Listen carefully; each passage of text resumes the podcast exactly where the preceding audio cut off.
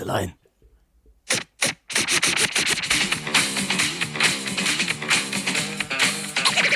Es ist soweit.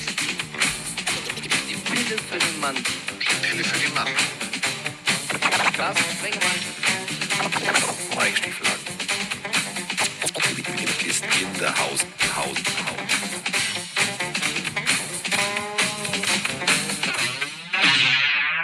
Ja, nicht irritiert sein. Wir können auch mal andere Openings. Wir wechseln jetzt durch. Wir haben so viel, äh, dank unserem äh, großartigen DJ First Up, dass wir jede Woche jetzt rein theoretisch durchwechseln können. Das wird schön. Haben ja noch ein paar Wochen bis zum Ende des Jahres. Ähm, Ende des Jahres ist ein schönes Stichwort. Also für einige ist jetzt Saison schon um. Sprechen wir gleich drüber. Ähm, war eine lange Nacht. Hm. ah. Wann war ich im Bett? Drei, halb vier, glaube ich. Egal. Ähm, jetzt ist es äh, früh morgens. Ich habe meinen Tee. Ja, was mit Tee, Freunde. Kaffee ist alle. Das ist das Problem. Also, Tee. Und äh, alles andere ist da. Und äh, Tee reimt sich auf, nicht auf W, aber OW, er ist da. Ja, Mike Stiefelhagen, guten Tag. Carsten, Poet der Neuzeit. Ähm, ich habe zwei Random-Fragen an dich. Entweder von Kira oder von Evoli-Prinzessin. Welche möchtest du lieber haben? Mir so scheißegal. Ja, das ist Community-Bindung, dann nehmen wir beide. Evoli-Prinzessin fragt, Carsten, Bücher, Comics nach Genre, Autor, Titel, Erscheinen, Coverfarbe oder hast du die gar nicht sortiert? Wie sortierst du deine Comics oder deine Bücher? Natürlich habe ich die sortiert. Was ist das für eine Frage? Natürlich sind die sortiert. Aber nach was? Die sind alle. Nach B. Ganz einfach. Ba- Batman steht bei Batman nach chronologischer Reihenfolge. So. Und der Rest steht auch nach chronologischer Reihenfolge und zwar thematisch zusammengefasst. Punisher steht bei Punisher, Blake and Mortimer steht bei Blake and Mortimer, dann natürlich von 1 bis 25 und so weiter und so fort. Also Muss pro, alles seine Ordnung haben, sonst finde ich ja nichts wieder. pro Universum und dann quasi nach Chronologie, also nach Chronik. So. Zweite Frage von So. Kira ist, welches Lied darf auf keiner Party fehlen, Carsten? Oh, jetzt überlegt er, oh scheiße, jetzt geht er ins Archiv, das dauert. Damals Boah. überlegen. Es kommt darauf an. Also wirklich kommt drauf an. Also pff, Zeitgeist Party, welche, und so. pa welche Party jetzt? Also hier so mit so oder so. Also gibt da zwei zwei Ansätze. Äh, was auf keinen Fall fehlen darf, ist äh, Pop Goes the Weasel. Das darf bei keiner Das sehr Autoparty gut. fehlen. Das ist Ja, ähm, Approved. It Takes Two von Rob Bass und DJ Easy Rock. So. Kenne ich das überhaupt? It Takes Two? Kannst du mal singen oder so Melodie machen? Nein, das werde ich nicht. It Takes Two. Ich kenne das wirklich nicht. It Takes Two von DJ wem? Ich schreib's mir auf, ich DJ hör später Rob rein. Bass and DJ Easy Rock. Das ist einer der geilsten Oldschool-Hip-Hop-Songs. Den kennst du hundertprozentig. Die Samples Okay, kennst ja, okay, ich höre später rein, alles klar. du. Ja, ja. Ich dachte, das kommt aus dem Country Roads aktuell oder so, aber das, das ist Nee, halt- geh mir mit. Nein, bitte nicht. Ich kann es nicht mehr hören. ich schon, ich lieb's. Ich kann es nicht mehr hören. Ich finde auch meine Mutter nicht witzig. Ich komme bei meinen Eltern rein, dann macht die Country Roads an. Finde ich nicht witzig. Damit du den Ohrwurm lustig. nicht vergisst. Deine Mama ist Denk super. So, ja, Mutti, witzig. Mama Spengemann, 10 von 10. Super. Ja. Gestern schön hier, ich beim Kaffee mit blutendem Hund und meine Mutter, oh, Country Road, take me home. Ich denke so, nee, ist doch jetzt irgendwann mal gut mit der Scheiße. Ja gut, das muss Will halt auf den. Zeitpunkt, auf den Zeitpunkt passen. Ne? Carsten, ich erwähne das einmal und dann nicht mehr und wir beide reden nicht mehr drüber. Wir werden beide unser Fantasy-Spiel verlieren. Du, ich habe seit hast zwei leider, Wochen mein Team nicht mal mehr umgestellt. ja, deswegen sage ich ja, wir beide.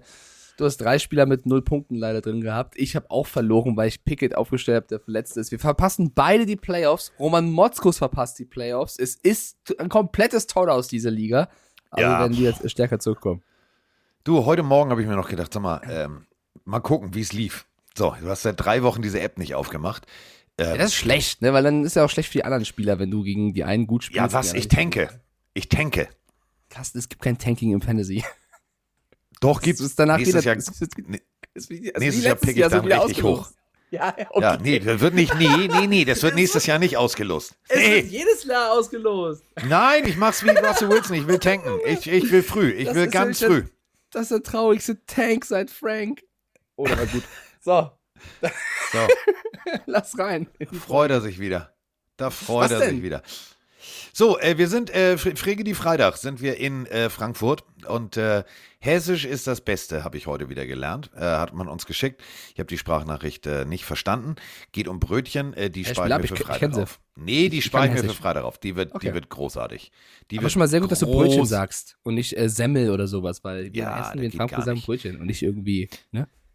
Das geht gar nicht. So, Samstag äh, war aber erstmal Football. Äh, das Wichtigste de, des, Samstag. also wirklich, das Wichtigste vom Wichtigen äh, erstmal vorab.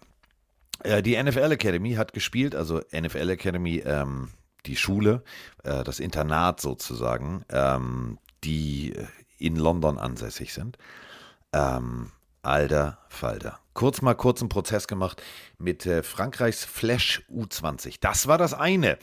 Ähm, und dann gab es natürlich das Spiel der Spiele, ähm, da ist Mike viel zu jung für, schon bei Magnum. Großes Thema. Äh, Army gegen Navy. Alter Falter, war das geil. Ähm, und dazu haben wir äh, zwei Fragen. Dazu haben wir zwei Fragen. Ich drücke nochmal drauf jetzt. Ne? Jetzt. Ich drücke mit meinem dicken Finger auf den grünen leuchtenden Knopf. Moin Singer, ihr beiden. Der Thorsten aka Casaso aus Düsseldorf hier. Ich schaue mir gerade das Spiel Navy gegen Army an, was ich eigentlich jedes Jahr mache. Und ich hätte mal eine Frage dazu. Und zwar, gab es jemals einen Spieler aus den Mannschaften der Navy und der Army, die dann auch nie NFL es geschafft haben? Viele Grüße an alle Zuhörer und let's ride! 27 Sekunden, Punktlandung. So, ungefähr so war auch die Punktlandung mit Overtime. Ähm, Diggi, überleg doch mal. Logisch. Ähm, du musst natürlich erstmal deinen Dienst ableisten. Aber äh, einer der besten Quarterbacks ever, ever, ever, Roger Staubach, ähm, der Mann, der die Cowboys zu den ersten großen Erfolgen geführt hat, sogar eine Heisman Trophy gewonnen. Dann allerdings erstmal seinen Militärdienst abgeleistet und dann kurz mal zwei Super Bowls gewonnen. Das ist das eine. Dann äh, in, aus der heutigen Zeit kennst du hundertprozentig noch ähm, Mr. Villanueva, ähm, O-Liner. Army, Alejandro. Ähm, der hat bei Army studiert und äh, so geht es eigentlich weiter. Also äh, Phil McConney, ähm, damals bei den Giants, großartiger Receiver.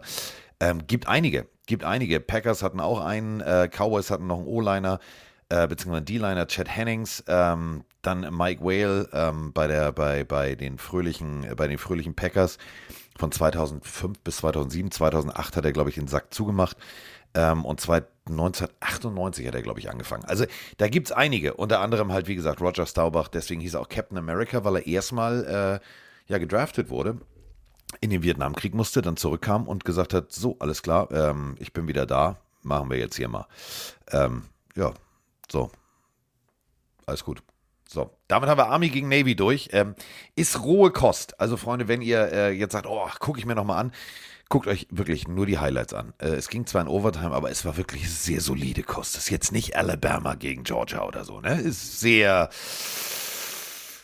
ah, durchatmen. So. Mehr so ein Broncos College fertig. Spiel, meinst du, ja?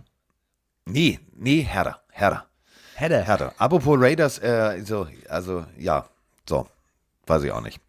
Ich Man merkt, du bist so ein bisschen gedacht, müde, oder? Du, du bist noch ein Nee, bisschen. ich, also ich, der, ich, der hat sich heute Morgen vermählt. Also schon vermählt. Er hat auf eine Frage geantwortet äh, oder beziehungsweise in einen Dialog wieder eingestiegen vor Jahren. Und ich habe heute Morgen gedacht, Mensch, was meinst du? Jakob, Meinst hat der du, er Jakob, hat- der Jakob Johnson irgendwie äh, mir sich vermählt? Habe ich gefragt, hast du dich vermählt? Nee, ich wollte auf die Frage antworten. Ja, das ist jetzt schon ein paar Monate her. Also was meinst du Äh, mit gut. Meinst du falsche E-Mail oder meinst du falschen Nein, nein. Prozentsatz dachte, Mehl beim Backen oder vermählt im Zusammenhang mit Kommunikation. Was hat das jetzt Ah. mit Backen zu tun? Ah, du meinst also verma also ja, okay, verstanden. Von Male, ne? Ich male. Nein, auch nicht. Mehl. So. Äh, also erlebt. So, äh, fangen wir jetzt an. Wir haben tatsächlich so ein paar boah, Sachen dieses Wochenende erlebt, wo ich mich frage, hm, tut das Not oder kann das weg? Ist das Kunst oder kann das weg? Möchten wir mit dem Elefanten im Raum anfangen? Ja, wir fangen Nein, mit ich dem möchte Elefanten. erstmal Heisman Trophy besprechen. Das war ja noch vorher, wenn wir schon bei College waren. Das passt doch noch. Furz. Ich finde es eigentlich ganz spannend und ich finde es auch ziemlich cool, dass Caleb Williams das Ding gewonnen hat. Ja. War auch jetzt der größte Favorit auf diese Trophäe. Und er ist schon ein bisschen selbstbewusst, er ist auch ein bisschen lustig. Also er hat unter anderem gesagt, ähm, also Quarterback von USC, die ja nicht in, in unter die besten vier Colleges es geschafft haben, nimmt die Trophäe entgegen und sagt, im Gegensatz zu mir seid ihr drei aber noch in den Playoffs, also auch euch Glückwunsch. Das fand ich eine sehr sympathische Heisman Trophy-Rede tatsächlich. Ähm, und er hat gesagt, es gibt nichts, was Patrick Mahomes kann, was ich nicht auch könnte. Das finde ich als jemand, der noch nicht mal in den Oh. nächsten Draft reingehen wird, sondern noch weiterspielen wird, schon eine mutige Ansage. Aber wenn du so eine Ja. Trophäe gewinnst, dann äh, hast du auch Grund, eine stolze Brust zu haben. Ich finde einen spannenden Ja, Typ, aber- weil ich glaube, der wird cool. ja, spannend schon, aber das, das ist halt wieder diese typische, typische Größenwahn. Ja. Aber, und das, äh, du hast es ganz richtig gesagt, UC ist raus aus den, ähm, sie haben ein Spiel mehr äh, und haben ein Spiel mehr verloren. Ähm, gemäß des Spielplans haben sie nun mal ein Spiel mehr absolviert als alle anderen.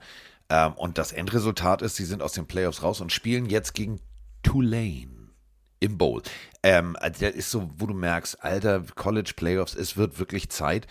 Ja, jetzt kommen Leute und sagen, ja, klar, die stocken das auf auf die ersten 16 Jahre. Was ist da mit dem Team, was runterrutscht auf 17 durch irgendeine subjektive Entscheidung? Ist halt immer das große Problem. Spielst du an der Westküste, ähm, werden deine Spiele nicht ganz gesehen. Jeder Journalist, der in New York sitzt, kann mir nicht erzählen, dass er mitten in der Nacht oder spät abends, wenn er den ganzen Tag schon, schon Spiele gescoutet hat, weil er stimmberechtigt ist für die äh, Top 25, dass er sich nicht nur die Highlights anguckt. Und Highlights kannst du so oder so schneiden. Da sind Sachen plötzlich nicht drin, da sind, sind Plays nicht drin, da verstehst du gewisse Dinge nicht. Ähm, deswegen Ich finde, man muss generell sagen- immer der Pac-12 unfair gegenüber. Ich finde dieses gesamte College-System, vor allem als jemand, der jetzt vielleicht nicht so voll drin ist, so der Casual Football-Fan, egal ob aus Amerika oder vor allem dann aus Europa, ich glaube, für den ist College dieses ganze, wer kommt wann in die Playoffs, wie, wie sieht da das Schedule aus, was ist die Pac-12, das ist nochmal eine Spur schwieriger zu verstehen als die NFL, die unterteilt ist in Divisionen und Conferences. Ich glaube, es würde dem College-Football einfach gut tun, wenn man versuchen würde, was sie wahrscheinlich auch versuchen, das noch ein bisschen zu vereinfachen. Vielleicht ist diese Aufstockung auch schon der erste Schritt, dass du sagst, okay, wenn man mehr Teams reinholt, ist es nicht immer dieses, die haben ein Spiel mehr, das aber verloren. Weißt du, ich finde, man sollte es klarer definieren, dass schneller klar ist, was passiert wann, wer ist wie drin, dass du nicht immer dieses, ja, und das ist subjektiv und hier weißt du nicht. Also es ist noch ein bisschen zu schwurbelig insgesamt, finde ich, im College. Auch wenn es geil ist, weil im College ne, so viel Emotion wie da findest du nirgendwo. Das muss du man musst, besser halt jedes, du kanalisieren. musst halt jedes Spiel gewinnen. Du musst halt jedes Spiel gewinnen, damit du irgendwie vernünftig nach oben kommst. Du musst jedes Spiel deutlich gewinnen. Äh, du kannst jetzt dir nicht erlauben, wenn du ein 1 gerankt bist, dass du gegen die 18 nur ein 27 zu 26 spielst und gewinnst.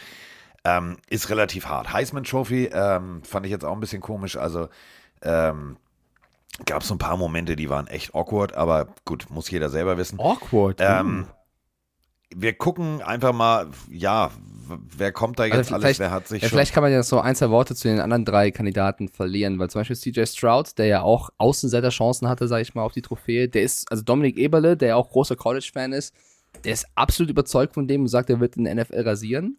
Wie findest du den? Ist es zu früh, sowas zu behaupten? Oder meinst du, der, hat, der bringt schon viel mit? Du, also, das sind immer so Behauptungen, wo ich sage so, ja, du hast selber College gespielt, du, du lebst drüben, du kennst die Jungs ein bisschen, aber das ist jetzt, ich habe mir mehrere Ohio State Spiele schon angeguckt, um sie bei, bei Pro7 Max zu kommentieren. Ja, aber rasieren, Diggi, schalten Gang runter. Echt. Okay, das- also, ja. da gibt es so viele Faktoren. Wir haben das beste College-Spiel aller Zeiten mal gehabt. Das war USC mit Matt Leinart ähm, gegen äh, Texas mit, äh, mit vielleicht dem, dem, dem großartigsten Quarterback-Talent. Beide sind in die NFL gegangen und beide sind verbrannt. Komplett verbrannt. Die haben nichts auf den Rasen gebracht. Haben selber dann irgendwann mal im Interview gesagt, ähm, ja, du, die NFL mit, mit dem Geld, mit den Verträgen, mit dem ganzen Drumrum, mit den Frauen, das hat uns so abgelenkt, äh, wir haben uns überhaupt nicht auf unser Spiel konzentriert. Deswegen das immer so zu prognostizieren, wenn du, du kannst den Leuten ja leider nur vor den Schädel gucken. Ähm, denk mal an Jamarcus Russell. Der wird rasieren, das wird der Größte, das wird der Tollste. Äh, nee, der war dann auch wieder ganz schnell weg bei den Raiders. Ähm, der Junge hat alles, was, was es bedarf, genauso äh, wie Bryce Young von, von Alabama. Alles, was du brauchst, um auf dem nächsten Level mithalten zu können. Aber, und das ist, das ist ja halt auch der Punkt, das haben wir ja auch bei, überleg mal, bei Trevor Lawrence, erste Saison. Ähm, die NFL ist ein ganz anderes Tempo. Das ist, das ist ein ganz anderer Und was für ein Sport Team eigentlich. bekommst du, was für ein Coach Genau. bekommst du, ne? Da bist du ja von vielen Faktoren abhängig, aber er bringt scheinbar sehr viel mit. Dann haben wir Ja. noch die beiden anderen. Einen finde ich sehr spannend, weil den hast du so kaum mitbekommen, außer du bist wirklich komplett drin im College Football. Äh, Max Duggan von TCU, der erste, der zur Heisman Trophy nominiert war, seit LaDainian Tomlinson. Das ist eine Zeit lang her. Ähm, wie find, findest du ihn genauso spannend? Findest du es ein bisschen übertrieben jetzt, dass er nominiert wurde? Ich habe gelesen, dass einige sich gewünscht hätten, dass vielleicht ein Nicht-Quarterback auch mal nominiert wird. Letztes Jahr hatte Walter Smith oder vorletztes Jahr hatte Walter Smith ja gewonnen. Ähm, ja. War, Ja, es es nötig, vier jetzt- Quarterbacks es- zu nominieren? Ja, aber es gab jetzt keinen, keinen Receiver von den Yardzahlen her, der, wo du gesagt hast, boah, geilster Shit, der muss, der muss, der muss. Ähm, ja, du hast, du hast jetzt, du hast jetzt rein theoretisch, hättest du noch glaub, nehmen Will können. Anderson wurde, noch, äh, wurde genannt als mögliche Defense-Maschine, dann äh, Corum als, als Running Back, der sich jetzt verletzt. Also es gab so ein, zwei Namen, die man, glaube ich, eventuell hätte nehmen können. Ja, aber du hast, du hast halt tatsächlich, du hast noch so ein paar Jungs dahinter, wo ich sage, von, von allem Werdegang plus Talent plus Handwerkszeug, ähm, Bo Nix zum Beispiel. Bo Nix war bei Auburn, haben wir auch zusammen ein Spiel kommentiert vor zwei Jahren. Ähm, dann hat er Auburn verlassen. Hat ich was sagen, Carsten, ganz kurz? Oregon. Du bist, du bist wie Sean McVay, ne? Dieses äh, Playbook auswendig können oder irgendwelche Spielzüge von vor drei Jahren, so bist du mit Sendungen. Ich habe keine Ahnung, ob wir vor zwei Jahren eine Auburn-Sendung Also, hatten, wir- das ist so lange her, aber du weißt das immer, das ist so gut. Haben wir, haben wir, weil du hast sehr gelacht, als wir damals gesagt haben, nix, das war jetzt nix. Aber also Bo Nix, Auburn raus äh, nach Oregon. In Oregon richtig gut funktioniert. Ähm, wird zweite Runde, dritte Runde weggehen. Wenn der äh, den richtigen Coach und zum richtigen Team kommt und die richtige, die richtige Momentaufnahme hat, Alter, dann kann das echt was werden. Das, das sind so Jungs, wo ich sage, abwarten. Da gibt's, gibt's wirklich so ein paar, habe ich Bock drauf auf die, auf die Draft. Ähm, mal gucken, wo die hingehen. Es ist ja immer diese, dieses, wir sprechen immer drüber. Jeder vierte nur Erstrunden-Pick verlängert seinen Vertrag. Egal ob als Quarterback, O-Liner, whatever. Das ist schon schwierig, da in der ersten Runde jemanden zu treffen, äh, wo du sagst, ja, Glücksgriff. Ja, Tom Brady, siebte Runde, wissen wir alles. Brock Purdy, Mr. Irrelevant, also der letzte, der allerletzte Pick. Du musst halt Glück haben, du musst zur richtigen Zeit am richtigen Ort mit dem richtigen Coach sein. Ähm, klar, Bryce Young, CJ Stroud und, und, und, und, und. Und dahinter geht's dann los, ne? Also, ähm, dann fängst du halt an, was, was willst du mit Defense, was willst du mit Offense? Ähm, dann hast du hier, klar, du hast Richardson auf Seiten, äh, auf Seiten von Florida, du hast Will Lewis bei Kentucky. Also ich glaube, die Teams sollten sehr, sehr viel Zeit investieren. Speziell, wenn du so, du hast so Seahawks und kriegst einen ganz frühen Pick geschenkt. äh, dann Dann investier in Weise. Die, die letzte Personalie von der Heisman Trophy, ähm, da können wir auch direkt zur NFL. Stetson Bennett war ja auch nominiert. Das ist der Quarterback von Georgia. Georgia ja traditionell mit einer brutal starken, vielleicht der besten College Defense unterwegs, zumindest in den letzten Jahren. Da sagen halt viele, der wird eher vom Team getragen, als dass er jetzt wirklich der krasse Quarterback sei. Statistisch gesehen hat er auch ein bisschen nachgelassen, vielleicht den anderen drei äh, Spielern, die nominiert waren. Ich persönlich bringe noch kurz eine Meinung rein, bevor du ähm, ihn fertig machen kannst oder loben kannst. Äh, es gehört aber trotzdem auch immer noch was dazu, ein guter Game Manager zu sein, ist meine Meinung. Also wenn du siehst, wie Jimmy Garoppolo auch einen sehr guten Rekord hat, aber teilweise nicht so gute Stats, natürlich profitiert er von einer starken Mannschaft, von einer starken Defense, aber die musst du ja trotzdem, und das ist nicht zu unterschätzen, wie ich finde, zu Siegen führen, oder? Das, ist- das ist eben der Punkt. Und wenn du, ähm, es gibt so, gibt so Namen, die auftauchen, wo du sagst, hä, verstehe nicht. Also ist jetzt kein Powerhouse, ist jetzt kein geiles College. Du hast halt völlig recht. Georgia lebt von seiner Defense. Ähm, Alabama lebt davon, dass sie die Besten der Besten der Besten haben. Das ist halt wirklich so. Egal wen du hast, du hast ja, du hast die besten Receiver, du hast die besten Ends, du hast Alabama schöpft immer das Beste ab. Und wenn du dir dann anguckst, Will Lewis von Kentucky, ähm, ist, ein, ist ein Junior, also könnte noch ein Jahr. Ähm, der möchte gerne in die Draft. Ähm, wenn du den siehst, der hat zum Beispiel, ähm, das finde ich wirklich mega, ähm, 9,7 Yards im Schnitt aus der Play-Action. Es gibt keinen, der die Play-Action besser spielt als er. Und wenn du Indianapolis Colts oder so heißt, würde ich mir den Jungen mal ganz genau angucken. Nicht nur, weil Kentucky auch in Weiß-Blau spielt, extrem langweilig, aber ähm, der wäre zum Beispiel so ein perfekter Fit, äh, eben um dieses Loch bei den Indianapolis Colts zu füllen. Ähm, da hast du einen soliden Quarterback, den du kurz ausbilden musst und dann schon rein theoretisch ins kalte Wasser werfen kannst. Das sind Spieler, die leben halt nicht von ihren Mitspielern, wie du gerade sagst, sondern die leben halt davon, dass sie Ihr ihr, Handwerkszeug beherrschen. Ja, und krass bei Stetson Bennett ist natürlich auch, das haben, glaube ich, auch nicht alle auf dem Schirm, dass der halt schon 25 Jahre alt ist. Das ist vergleichsweise alt wie Lamar Jackson oder Joe Burrow, die schon seit einigen Jahren in der NFL performen. Also da bin ich auch sehr unsicher, ob das noch ein großer NFL-Weg wird bei ihm. Bleiben Hatten wir, halt auch mal. Brandon Whedon. Brandon Whedon ist, äh, war Baseballer, hat sich dann Ja. verletzt, ist dann ans College zurückgegangen, hat dann gespielt und ist dann, ja, bei den Browns unter anderem gewesen, also mit, mit fast 30. Also das war dann auch ein bisschen spät. Ähm, was ist zu alt, was ist zu jung? Ich wage das nicht zu entscheiden. Das stimmt. Zu alt wollte ich gar nicht sagen. Es ist nur untypisch, sagen wir mal so. Dann lass uns doch in die Spiele rein, oder? Wir haben jetzt äh, ein bisschen College Ja. gemacht, nicht mal zur Abwechslung ganz nett. Ähm, du ja. hast eigentlich Mit was fangen wir denn an? Mit dem Elefanten im Raum? Ja, das meinst du vorhin schon. Du gerne. Ja. Für mich da durch. Wir haben, wir haben Elefanten im Raum. Und über den müssen wir sprechen.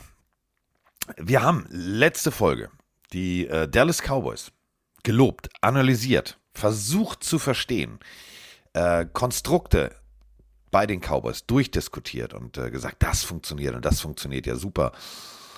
Und das funktioniert super. Ja, ähm, fassen wir es mal ganz kurz zusammen. Das schlechteste Team der NFL musste gegen eins der besten Teams ran. Die Rede ist von den Houston Texans gegen die Dallas Cowboys. Ich habe gestern gedacht, das kann doch nicht euer Ernst sein. Houston hat geführt. Houston hat geführt und zwar lange. Ja, und haben am Ende 23 zu 27 durch einen äh, guten Drive der Cowboys und einem Touchdown von Elliott dann doch noch verloren. Ähm, ich war auch enttäuscht, tatsächlich, finde aber, es, es gibt für mich nur eine Antwort, warum dieses Spiel so knapp war, oder zwei Antworten, warum dieses Spiel so knapp war und die Cowboys das fast hergeschenkt haben. Einmal, weil Houston wirklich, das machen sie eigentlich die ganze Saison schon, eine sehr starke Defense gespielt haben, die sehr physisch war, sehr, die haben halt reingeknallt, die taten weh, die wollten die Cowboys nerven, die wollten, dass sie, dass, dass sie spüren, dass sie da sind. Also CD Lamp hat den einen oder anderen Hit abbekommen, wo ich dachte, oh, da kannst du auch mal ins blaue Zelt. Also die Texans Defense hat reingeschallert und auf der anderen Seite, meine, also mein Empfinden beim, beim äh, Schauen, sie haben die Texans unterschätzt. Also wenn ich sehe, wie teilweise Prescott ähm, nicht so konzentriert und fokussiert Reads gelesen hat, geworfen hat, wie er es sonst macht, äh, Spieler teilweise Bälle fallen haben lassen, da würde ich jetzt mal die, die beiden Runningbacks Pollard und Elliott rausnehmen, die wirklich wieder eine Waffe waren, aber äh, die Defense teilweise auch ein bisschen unkonzentriert Läufe zugelassen hat, also alles in allem fand ich, dass, dass die Cowboys zwar noch zurückgekommen sind, das muss man auch erwähnen, ne? da musst du auch ein Mindset haben, so ein Spiel trotzdem noch zu gewinnen, aber der Beginn, vor allem die erste Halbzeit der Cowboys, war so, ach, die Texans sind da, die hauen wir jetzt mal hier zu Hause weg und das kannst du nicht machen. Es war so eine Freilosdenke und diese Freilosdenke kannst du dir in der NFL nicht erlauben, denn da spielt jeder um seine eigene Zukunft, jeder um seinen nächsten Vertrag, jeder um, ja, Geld. Und das ist äh, Motivation pur. Und wenn man sich anguckt, erster Turnover, also drei Ballverluste auf Seiten der Dallas Cowboys, das ist zu viel. Und der erste war ein kompletter Momentumkiller. Das Stadion wurde ruhig, wurde gedacht, so, upsi. Und dann haben die Houston Texans tatsächlich danach einen guten Drive orchestriert und Punkte gemacht. Und ähm, wenn man sich das anguckt, nach dem ersten Viertel stand es 10 zu 7. Ich habe gedacht so, wer? Wie jetzt? Und äh, sie sind in die Halbzeit gegangen, äh, 2017. Dann hat Houston im dritten Viertel drei Punkte gemacht, Dallas im dritten Viertel nichts. Und da merktest du, das, was du gerade sagst, von Laissez-faire so ein bisschen runtergediddelt, das Spiel, versucht sich zu fokussieren, aber komplett gar nichts auf dem Rasen gekriegt. Ähm, eklatante Fehler. Da war dann auch wirklich merkwürdiges Playcalling und dann äh, kam halt genau das, was, was die Dallas Cowboys ausmacht und weswegen unser Lob aus der letzten äh, Folge eigentlich genau richtig ist. Ja, müssen wir mal kurz punkten, dann machen wir mal 10. Und das war dann wieder Dallas Cowboys Football, wie Dallas Cowboys Football gehört. Ja, Mitnahme meistens aus, von- dieser, aus diesem Spiel. Ja. Mitnahme aus diesem Spiel. Du kannst Dallas schlagen. Ja, du kannst Dallas schlagen, wenn sie selber nicht 100% geben. Also da waren wirklich Drops bei. Prescott hat einmal äh, sehr harten Ball auf Lamp geworfen, der aber auch harte Bälle fangen kann. Der droppt ihn oder lässt ihn dann wegbouncen. Es gab Fumbles. Also es war gegen die Texans, die ja wirklich mit stumpfen Waffen kämpfen. Ich meine das ist gar nicht äh, respektlos. Die haben eine starke Defense, habe ich eingangs erwähnt. Die haben aber in der Offense Chris Moore, der hat 10 Receptions. Ich glaube, der konnte bis dahin und hat im Training nicht mal 10 Bälle gefangen, so ungefähr äh, Riesenspiel gemacht. Äh, Driscoll hat äh, die paar Bälle, die er reinkam, stark geworfen. Äh, Mills hat's, ja, verwaltet, sagen wir mal so. Also die Texans waren jetzt nicht, sind kein unbesiegbares Team und du bist da wirklich sehr, sehr hochnäsig, möchte ich fast sagen, Ja. In dieses Spiel gegangen. Die Defense hat mich hier und da auch nicht gefallen, wo du so schon so ein bisschen paar panische Blicke gesehen hast, wie der eine den anderen anschaut, so was passiert hier gerade. Also sie waren Wieso? Warum? ja, ja, die haben ein bisschen Texans. gebraucht. Also ich sage, wenn die, wenn, wenn die nicht Houston Texans gießen hätten, sondern die gleiche Mannschaft, die heißen dann irgendwie, keine Ahnung, die äh, Bengals, da hätten die Cowboys hier mit 10 Punkten mehr gewonnen, weil sie sich mehr, mehr besser vorbereitet hätten, glaube ich. Das war so ein Lass, bisschen, die, sie haben Glück lass, gehabt. es die, lass es die Commanders sein. Lass es die Ja, Commanders sein. Also, Ja, und äh, ich finde, da müssen wir auch über Prescott kurz reden, weil hier auch der Chat äh, schon reinschreibt, vielleicht ist Deck auch einfach nicht mehr so gut, weil er verletzt war und so weiter und so fort. So weit will ich jetzt nicht gehen, aber nein, der war, die waren zu selbstsicher. eben. Die sind und da reingegangen und Prescott gesagt, aber, wir sind das. Wir haben Ja. zwei Running Backs, wir haben die besten Receiver, wir haben geilen Tight End. Digga, es sind die Houston Texans. Ey, ohne Scheiß, können die das Ding nicht einfach 25-0 für uns werten, dann tut's nicht so weh, müssen wir nicht in die Eiswanne äh, Abfahrt. Das war die, 100%. genau, war die falsche Einstellung. Was mir aber bei Prescott schon häufiger aufgefallen ist, ist, dass er genau bei so Spielen anfällig ist. Also deswegen wollte ich kurz mal auf Prescott selbst zu sprechen kommen. Ähm, er, ich finde, Prescott ist ein starker Quarterback, wenn wir alle überlegen, wo er gedraftet wurde, was er hinter sich hat, was für eine familiäre Geschichte, ähm, was für eine, eine Verletzungsgeschichte. Das ist ein guter, sehr guter Quarterback. Aber er hat oft Spiele drin, vor allem auch so Momente, wo man ihn braucht, wo er für mich nicht der Spieler ist, der raussticht, sondern es sind dann eher andere. Und ich finde, ein, ein, ein sensationeller Quarterback, also wirklich die Top-Elite der Liga, das sind halt dann auch Jungs, die das Heft in die Hand nehmen und nach vorne preschen. Klar, der letzte Drive war schön orchestriert und der hätte auch schon beim Catch äh, zum, zur Führung gehen können, aber alles in allem finde ich, damit Prescott noch diesen letzten finalen Schritt zur Elite machen kann, muss er in diesen Spielen auch nochmal mehr der Mahomes sein, als der Derek Carr. Jetzt habe ich es gesagt. Oh. Ja, weißt Ich du, was ich meine? immer- also ich, es ist wirklich hohes Ja, Meckern. du- so. Ich bin da, bin da völlig bei dir. Für mich ist das, ich nenne das immer ähm, der Treibsand-Moment der NFL. Du, du stehst, du weißt, scheiße, das war jetzt nicht gut. Ähm, dann gibst du Spieler, die sagen, pff, egal, mach ich gleich besser. Und dann gibt es Spieler, die, weißt du, die sich so ein bisschen so verkrampfen, die so, ah, jetzt muss ich, scheiße, das darf mir nicht passieren und ah, muss ich jetzt besser machen. Und das ist dann wie Treibsand. Je mehr du dich bewegst und je mehr du versuchst, umso mehr geht schief. Ähm, das kennt jeder, das hat man auch manchmal im, im, im Alltag, dass du sagst, oh scheiße, kann jetzt nicht sein und dann fährst du rückwärts irgendwie auch noch gegen den Poller beim Ausparken und dann fällt dir in dem Moment auch noch der Kaffee um und dir brennt dir die Klöten an. Also das ist halt so, ein Ding kommt nach dem nächsten und diese Momente, ähm, das muss er lernen. Das ist dann zu sehr mit der Brechstange und das funktioniert nicht. Und da hast du zwei, drei Momente gehabt. Und da muss man dann gegenüber sagen, ähm, egal wer da Quarterback gespielt hat bei, bei Houston, die haben das eben nicht. Die haben gesagt, ja, wenn wir jetzt gewinnen, gewinnen wir und wir verlieren, ja, dann ist das eingetreten, was wir alle erwartet haben. Dann bist du entspannt. Und das hat mir tatsächlich gut gefallen. Ja, ich glaube, abschließend kann man sagen, die Cowboys sind trotzdem ein gutes Team. Also wir haben es jetzt nicht falsch analysiert von der Woche, sondern es war jetzt für mich so ein Ausrutscher, den sie gerade noch hingebogen haben. Und äh, sie dürfen sich halt diese Ausrutscher spät in der Saison nicht mehr erlauben, weil jetzt gibt es keine Ausreden mehr. Jetzt kannst du nicht sagen, wir haben Woche zwei, das Team muss sich finden, bla bla bla. Jetzt geht's Richtung Playoffs, jetzt musst du liefern und da musst du so Spiele gewinnen. Mike McCarthy hat's gesagt, ja, das war nicht unsere beste Leistung, unterm Strich haben wir gewonnen, das nehmen wir mit. Gut, ich glaube trotzdem, dass er in der Ja. Fehleranalyse den einen oder anderen nach vorne zitieren wird und sagen wird, guck mal, was du da gemacht hast. Der wird jetzt nicht sagen, Freunde, das war jetzt nicht so schlimm, so, aber ey, ist doch alles cool. Sondern der wird schon, da wird schon Rambazamba geben. Also, wenn du, wenn du zum Beispiel, gab so zwei, drei Plays ähm, über rechts, weil, werde ich nie vergessen, da kommt Leighton Vanderbilt von der komplett anderen Seite, um das Tackle zu machen, während die anderen so mehr oder minder abperlen. Wo ich gedacht, ähm, warte mal, ihr seid doch eigentlich die Defense, die sonst alles wegnatzt. Was ist denn hier passiert? Ähm, das darf dir nicht passieren. Das, das darf auf keinen Fall ähm, jetzt einreißen, dieses, ja, wir sind die Cowboys. Denn im Endeffekt kann es auch nicht einreißen. Die gucken auf die Tabelle und sagen, warte mal, äh, da vorne die Eagles, scheiße, die sind ja immer noch da vorne, die kriegen wir auch nicht mehr. Die müssen sich jetzt komplett fokussieren, die müssen komplett arbeiten und äh, ja, ihr Spiel wieder zu dem machen, was es die letzten Wochen war, nämlich eine dominante Offense getragen von einer, von einer extrem geilen Defense und dann, dann, dann funktioniert das. Deswegen, da müssen wir jetzt gar nicht diskutieren. Da müssen wir überhaupt nicht diskutieren. Dann lass So. doch weitermachen. Ja, kommen wir äh, zu dem Spiel. Ähm, Achso, äh, warte, wir haben sage, beide auf die Cowboys getippt, das nochmal kurz Ja. fürs Protokoll. Es ist unentschieden ausgegangen. Ähm, Das was wir getippt Spoiler. Spoiler. Alter. Spoiler. Ja. Wir haben nur zwei, Spoiler. zwei, zwei ähm, Partien unterschiedlich getippt. Und bei der einen frage ich mich im Nachhinein, was mit mir los war. Können wir gleich drüber sprechen. Und bei der anderen hätte es auch anders ausgehen können, denn Ja, äh, zu der absolut. kommen wir jetzt. Die Okay. Jets äh, gegen die Bills oder wie ich sagen würde, das äh, vielleicht zähste erste Viertel, was ich jemals von den Bills gesehen habe. Es war kalt, es war regnerisch, es hat geschneit.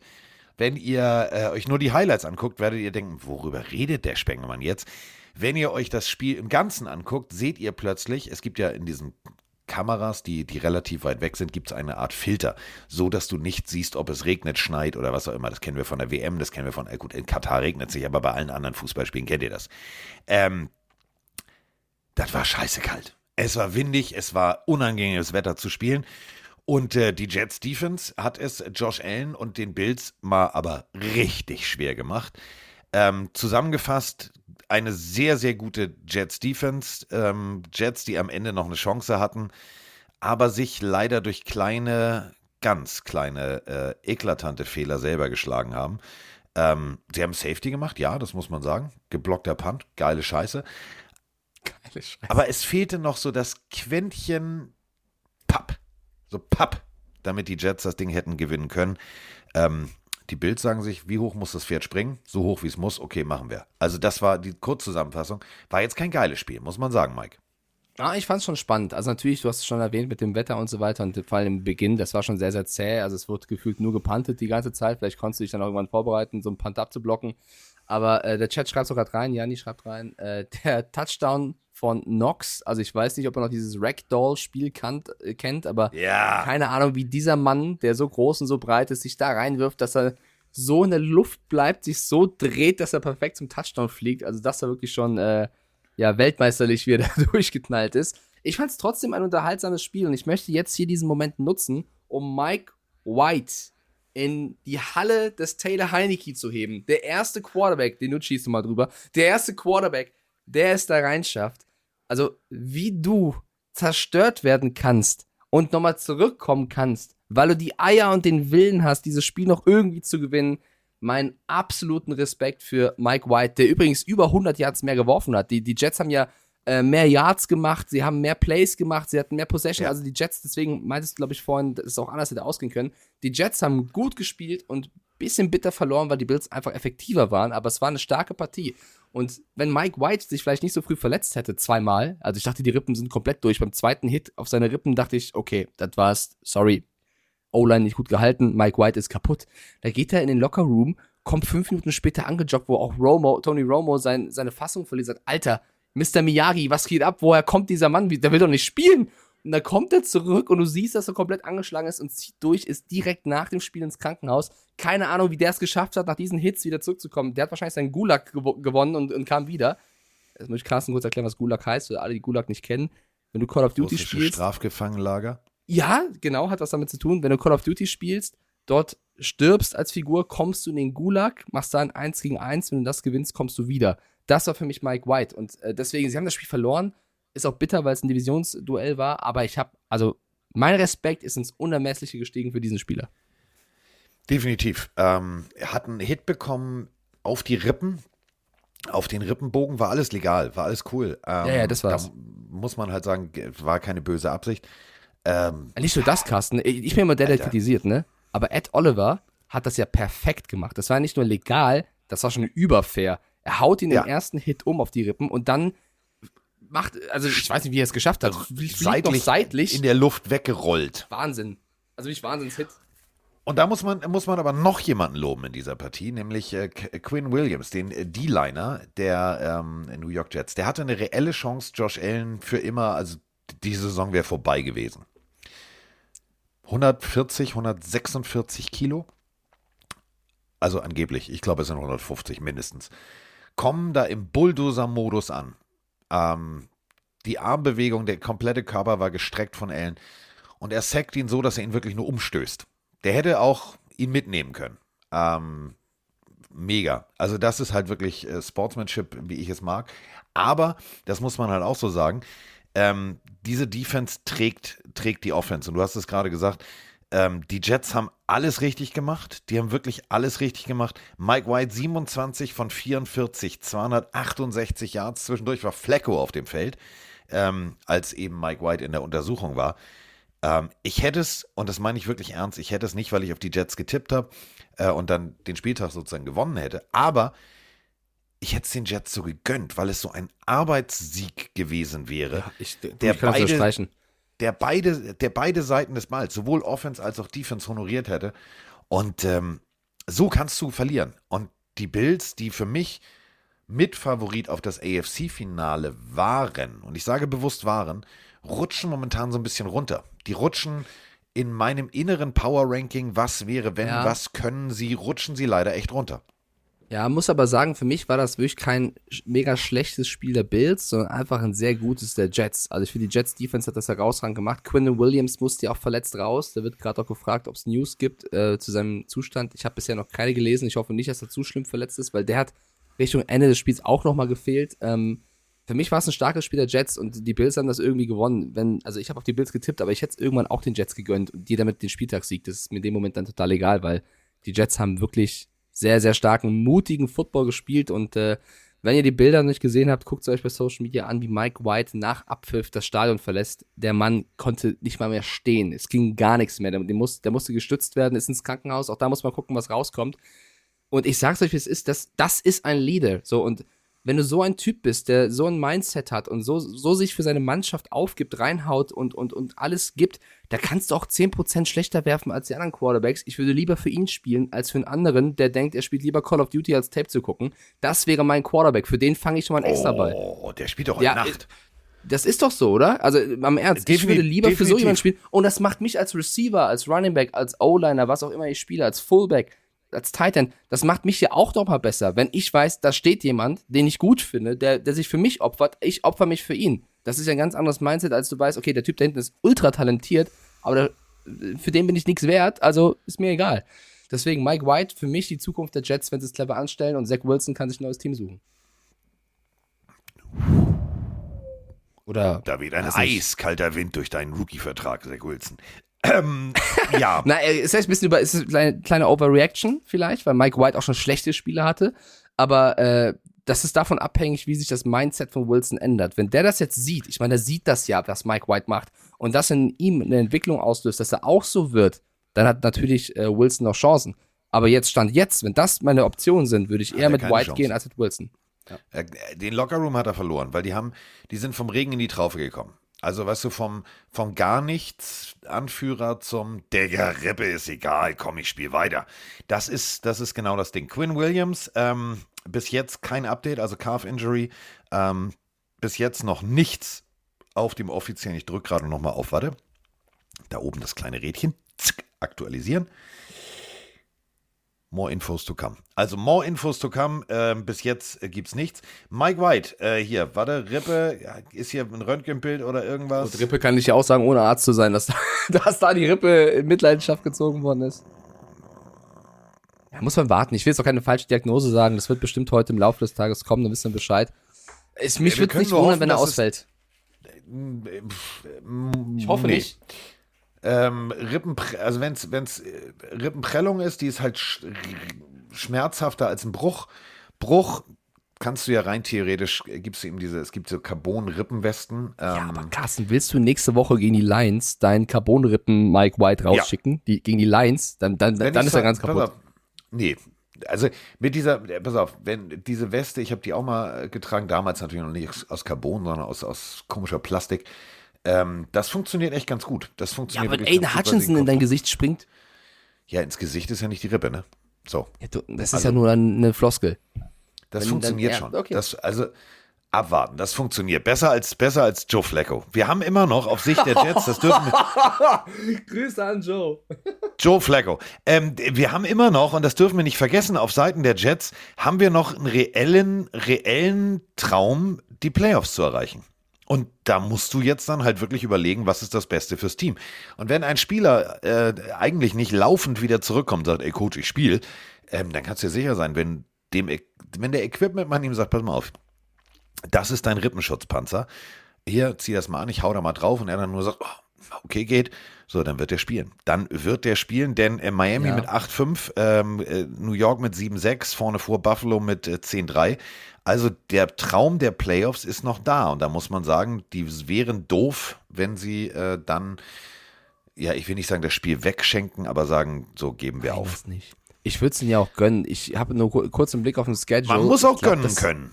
Ich glaube, das wird nicht so einfach für die Jets. Die spielen jetzt gegen die Lions, spielen dann Ja. gegen die Jaguars, spielen dann gegen die Seahawks und dann am Ende gegen die Dolphins. Das sind für mich vier Partien. Das ist fast Die immer nicht 50-50. unbedingt Also, um es- mit Mike, äh, Mike, Mike Stiefelhagens Worten zu sagen, dies ist jetzt kein Freilos. Nee, absolut nicht. Aber ey, das, äh, das, diese Art von Football wollen wir sehen, wo es um alles geht. Also mal sehen. So, äh, auch in dieser, also in dieser Partie jetzt nicht, aber ähm, es gab ja äh, diverse Geldstrafen und äh, wir haben eine Frage zu den Geldstrafen.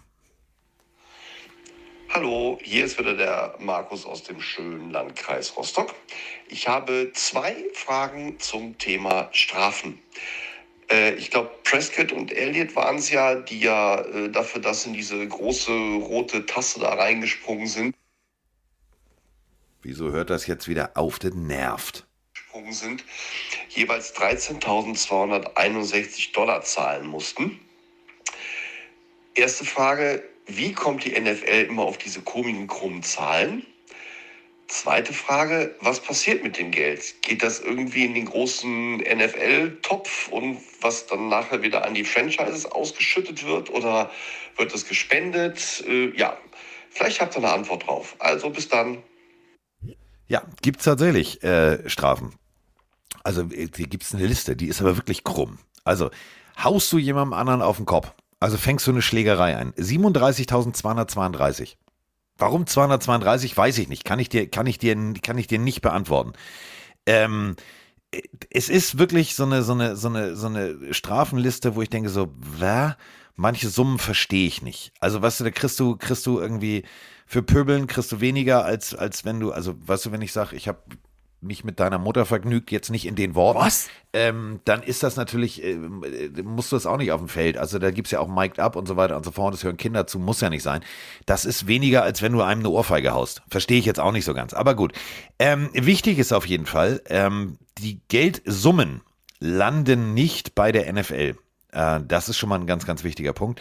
Der ähm, ganze, also der Gesamtbetrag der ganzen Saison geht an die NFL Foundation und das bedeutet, ähm, das wird an ähm, ja an Spieler, die in also Legenden, die needy sind. Ähm, da guckt die die NFL äh, Association natürlich ganz genau hin. Da gehen die Gelder hin. Also rein theoretisch hilfst du den Leuten und äh, um deine Frage zu beantworten, es ist keine rote Tasse. Es ist äh, der Eimer der Salvation Army, also der Heilsarmee, ähm, die rumgehen. Diesen Eimer haben die meisten in der Hand als Spendendose. Und äh, der steht immer in Dallas. Und äh, da scheint die NFL irgendwie ein ganz großes Problem mit zu haben. Denn jedes Mal, wenn da einer reinhüpft, und ich wäre da auch reingehüpft als Spieler der Cowboys. Der Ding steht da, das macht doch Spaß. Ähm, dann gibt's Geld. Und äh, das Geld, wie gesagt, äh, ist für einen guten Zweck. Insofern, also es ist jetzt nicht, dass äh, Goodell davon äh, sich wie beim RBB einen neuen Fußboden machen lässt oder so, sondern äh, es hilft den Menschen, äh, die vielleicht ja Hilfe auch brauchen, weil sie mal in der NFL gespielt haben und mit ihrem Geld nicht haushalten konnten oder whatever. So, also NFL Foundation kriegt das Geld. So, haben wir das Genau, geklärt? das nochmal mal. das noch eine kurze Info darüber hinaus. Ich habe es auch gerade schon in den Twitch-Chat reingeschickt, weil es von NFL Operations selber ist. Diese NFL Foundation, wo das ganze Geld reingeht, hat zuletzt meistens damit äh, Spieler unterstützt, die früher in der NFL gespielt haben und dann irgendwie abgerutscht sind und jetzt existenzielle Ängste haben. Also äh, natürlich wahrscheinlich nicht nur, aber das meiste Geld geht dann wirklich an die Jungs, die mal gespielt haben. Also sind dann meistens auch wirklich krasse, krasse Spieler gewesen und dann vielleicht irgendwie, kennt man ja von einigen Leuten, die lange Sport gemacht haben und dann vielleicht im, im anderen Leben nicht mehr so klar kamen, ähm, um denen zu helfen. Und seit 2011 sind das meistens um die 4 Millionen Dollar, die sie dann an äh, andere ausschütten sozusagen. Also echt viel Kohle, die rumkommt. Und bei diesem NFL Operations Link, ähm, den ihr euch auch äh, googeln könnt, da seht ihr, wie Carsten gerade gesagt hat, diese ganzen Zahlen, warum die so krumm sind, Carsten, das wird auf immer ein Geheimnis bleiben. Keine Ahnung, wahrscheinlich hat da irgendwer eine Zahl reingehackt und gesagt, so ist es. Aber ich finde es schon spannend, wie du sehen kannst, wie unterschiedlich sowas also bewertet wird. Ne? Was, also Roughing the Passer, 15.000 Dollar 914. Ein Low Block, 11.139. Warum nicht 50? Keine Ahnung, weiß man nicht. Die, die ticken da halt so. Es ist, muss man halt einfach annehmen. Ähm, ähm, es gibt ja noch auch andere Strafen, gegen Teams zum Beispiel. Washington Commanders sind da ganz, ganz weit vorne mit 10 Millionen. Deshaun Watson mit 5. So, ähm, das war das. Äh, die Denver Broncos 1,98. Wenn du dann äh, gewisse Verfehlungen machst, äh, dein Maskottchen sich daneben benimmt, hatten wir alles schon bei den Indianapolis Colts, der Owner rumpöbelt oder whatever. So kommt dann natürlich auch noch Geld zusammen.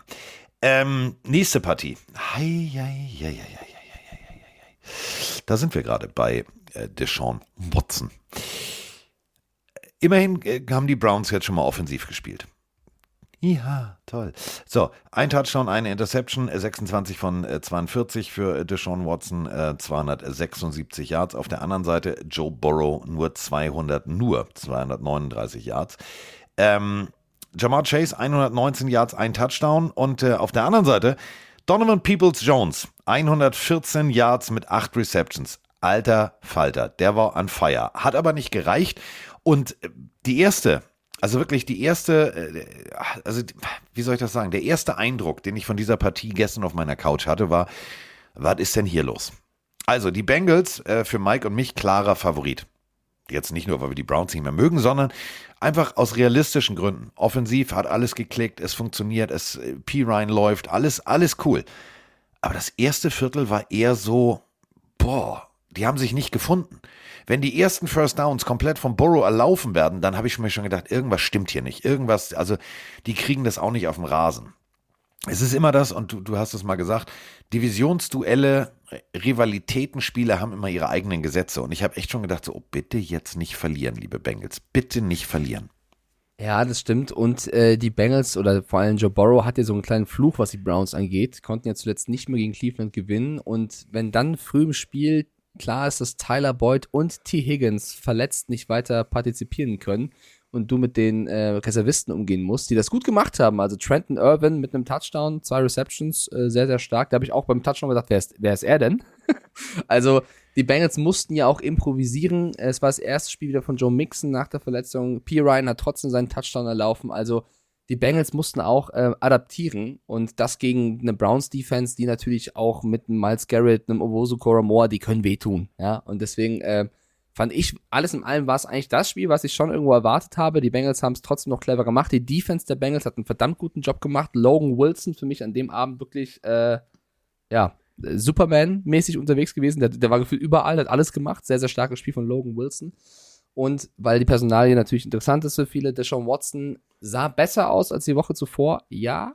Aber ich bin gespannt, ob sich das jetzt Woche für Woche steigert oder irgendwann stagniert, weil du darfst nicht vergessen, du hast diesen Mann einen hochdotierten, voll garantierten Vertrag bezahlt. Also der soll, also dem kann alles egal sein. Wenn der, wenn der jetzt kacke spielt, sich verletzt, irgendwas, das Geld ist da. Und äh, da hätte ich, ich weiß nicht, ich finde, die Browns haben sich da, abgesehen jetzt von dem Hintergrund von Watson, in keine so gute Lage gebracht, weil sie sind jetzt komplett abhängig. Sie haben so den Mini-Rogers da die jetzt stehen. Katze im Sack gekauft. Ja, so ein bisschen. Und deswegen, ähm, es ist wirklich so, die Cleveland Browns, die waren jahrelang auf dem Grund der Liga, auf dem Boden, ja, zusammen mit ein, zwei anderen Teams, haben sich da rausgeschaufelt, mit Baker Mayfield es in die Playoffs geschafft, haben den Imagewandel gepackt und schießen sich wieder so zurück ins Jenseits.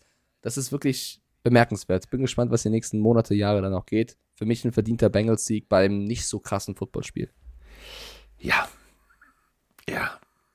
Ähm, apropos Baker Mayfield. Ähm, ich, ich muss noch zwei, drei Sachen erzählen. Ich habe mich nämlich sehr, sehr, sehr, sehr intensiv mit, ähm, mit Baker Mayfield und der ganzen Situation bei den Rams beschäftigt. Ähm, und das wäre mir jetzt beinahe durchgerutscht. Ich, also ich bin ja, ich bin ja, also ich mag ja Menschen, ne, wenn sie ähm, ihre zweite, dritte, whatever Chance nutzen. Und Baker Mayfield hat das wirklich geil gemacht. Ich habe ähm, genauestens mal reingehört. Ich habe mir fast die Ohren äh, weggesprengt. Alter. Also, das ist jetzt nicht hier klassisch Highschool-Football, ne? Nicht Slot Right, bla bla bla, Power Left. Also, wir alle wissen, Sean McVay geht da einen anderen Weg. Ähm, der ist da sehr kreativ, der callt da sehr intensiv rum. Ähm, ich habe das Play, wo der Kollege ähm, einfach mal seinen Receiver trifft, ohne dass er ihn kennt. Also, Achtung, zuhören. Lance Deuce Right Claw, Z Short Lender. Monday Astro, Read Alert, Alert, Money, Deacon Panama. Nee, ist klar. Wie lange kannte er das Playbook? Ja, da Das Audible sagen, er. Das Audible Ja. er. Das ist schon krass. Ich meine, Sean McVay hat, nachdem wir unsere Aufnahme letztes Mal schon hatten, auch nochmal erzählt gehabt, dass, ähm, dass er und Mayfield sich vor Abflug nochmal in, diese, in diesen Wartebereich gesetzt haben, um das Playbook durchzugehen. Und ich habe mir wirklich vorgestellt, stell dir vor, die sind jetzt von, weiß nicht, LA nach, äh, wo sind sie geflogen? Atlanta? Keine Ahnung. Nee, hier, also nee, nach LA geflogen. nee, warte mal, Rams gegen, wen war's? Ist ja auch egal, Raiders, so, Vegas geflogen. Ähm, und die sitzen da im Wartebereich und du, du läufst da als, als random Passagier vorbei, willst irgendwo anders hinfliegen und siehst da Sean McVay mit Baker Mayfield auf der Bank sitzen und ganz hektisch so ein, so ein Buch erklären oder so ein, so ein großes Blatt, weißt du, so läufst du vorbei zu deinem Urlaub, zu deinem Arbeitstrip, was auch immer, und du siehst da so einen NFL-Headcoach und so einen Quarterback, die da sitzen. Und du hörst, pass auf, und eine halbe Stunde anschreien, Panama, flee, Papa! Und du hörst aus der Lounge, du hörst aus der Lounge, während du vorbeigehst, du willst nur deinen Kaffee haben. Es ist früh morgens, du willst echt deine Ruhe. Und dann siehst du zwei Typen direkt neben dem Kaffeeautomaten.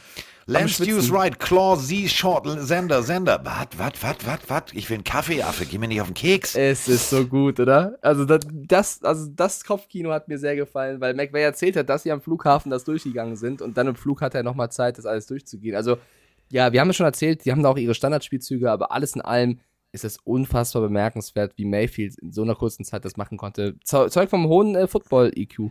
Ich habe aber noch was besonders Witziges. Also, Baker Mayfield äh, hat ja gesagt, ich habe den Flug schon mal vorher gebucht. Jetzt hat äh, Mr. Whitworth, der in Rente gegangene Top-O-Liner der Rams, gesagt, ähm, du, ich habe ein riesengroßes Gästezimmer, du kannst mit deiner Frau bei uns wohnen. Und sagt er, nee, ich möchte euch nicht auf den Keks gehen und so, du bist ja in Rente gegangen und du hast bestimmt andere Dinge zu tun. Ähm, wir gehen in dasselbe Hotel, wo wir geheiratet haben. Okay, ihr da jetzt auf Romantik? Ja, nee, das ist das einzige Hotel, was ich kenne und da kenne ich noch den Manager, den habe ich angerufen. Alles cool. Ah, okay, super. So, das ist schon mal das eine. Also in seiner, da wo er, ja, ich will, ähm, hat er gesagt, so, jetzt nochmal, ich will. So, nämlich mit den Rams. Was aber für mich der witzigste Moment überhaupt war, guckt euch bitte nochmal das Spiel in der wirklich, findet ihr im Game Pass, ähm, in der kompletten Länge an und spult bitte bis zum Ende. Richtig bis zum Ende. Und jetzt stellt euch Folgendes vor. Du bist seit gerade mal 36 Stunden bei den Rams. Du kannst da noch nicht alle Leute kennen. Spiel ist um. Baker Mayfield freut sich. Headbutt ohne Helm freut sich. Dreht durch, dreht durch, dreht durch. Und ähm, das Spiel wird ja übertragen, donnerstags von Amazon Prime. Die haben da so eine eigene Booth mit diesem klassischen Aufsteller und so weiter und so fort. Und da musst du dann hin zum Interview. Jetzt steht er und feiert mit seinen Teamkollegen. Und jetzt kommt ein, ein Herr von hinten und packt ihm so ein Shoulderpad. Das ist der Pressemann, der dafür zuständig ist, dass du rechtzeitig zum, äh, zum Interview da bist. Der arbeitet seit über zehn Jahren schon bei den, bei den Rams. Ähm, Baker Mayfield dreht sich um und denkt gerade noch so, wer rüttelt hier an mir rum? Du siehst so wirklich so, Alter, was? Und dann guckt er ihn an und du, er sagt wirklich, ah, oh, hi, who are you? Und er so, äh, ja, ich bin der Pressemann, äh, Sie müssen zum Interview. Ah, schön dich kennenzulernen. Baker ist mein Name. Ich habe mich bepisst vor Lachen allein über diesen Nachsatz. Äh, Baker ist mein Name. My name is Baker.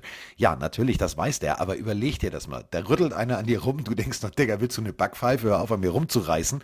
Ach so, das ist dein Job, wusste ich nicht. Tut mir leid, wir kennen uns noch nicht. Ähm, geile Situation.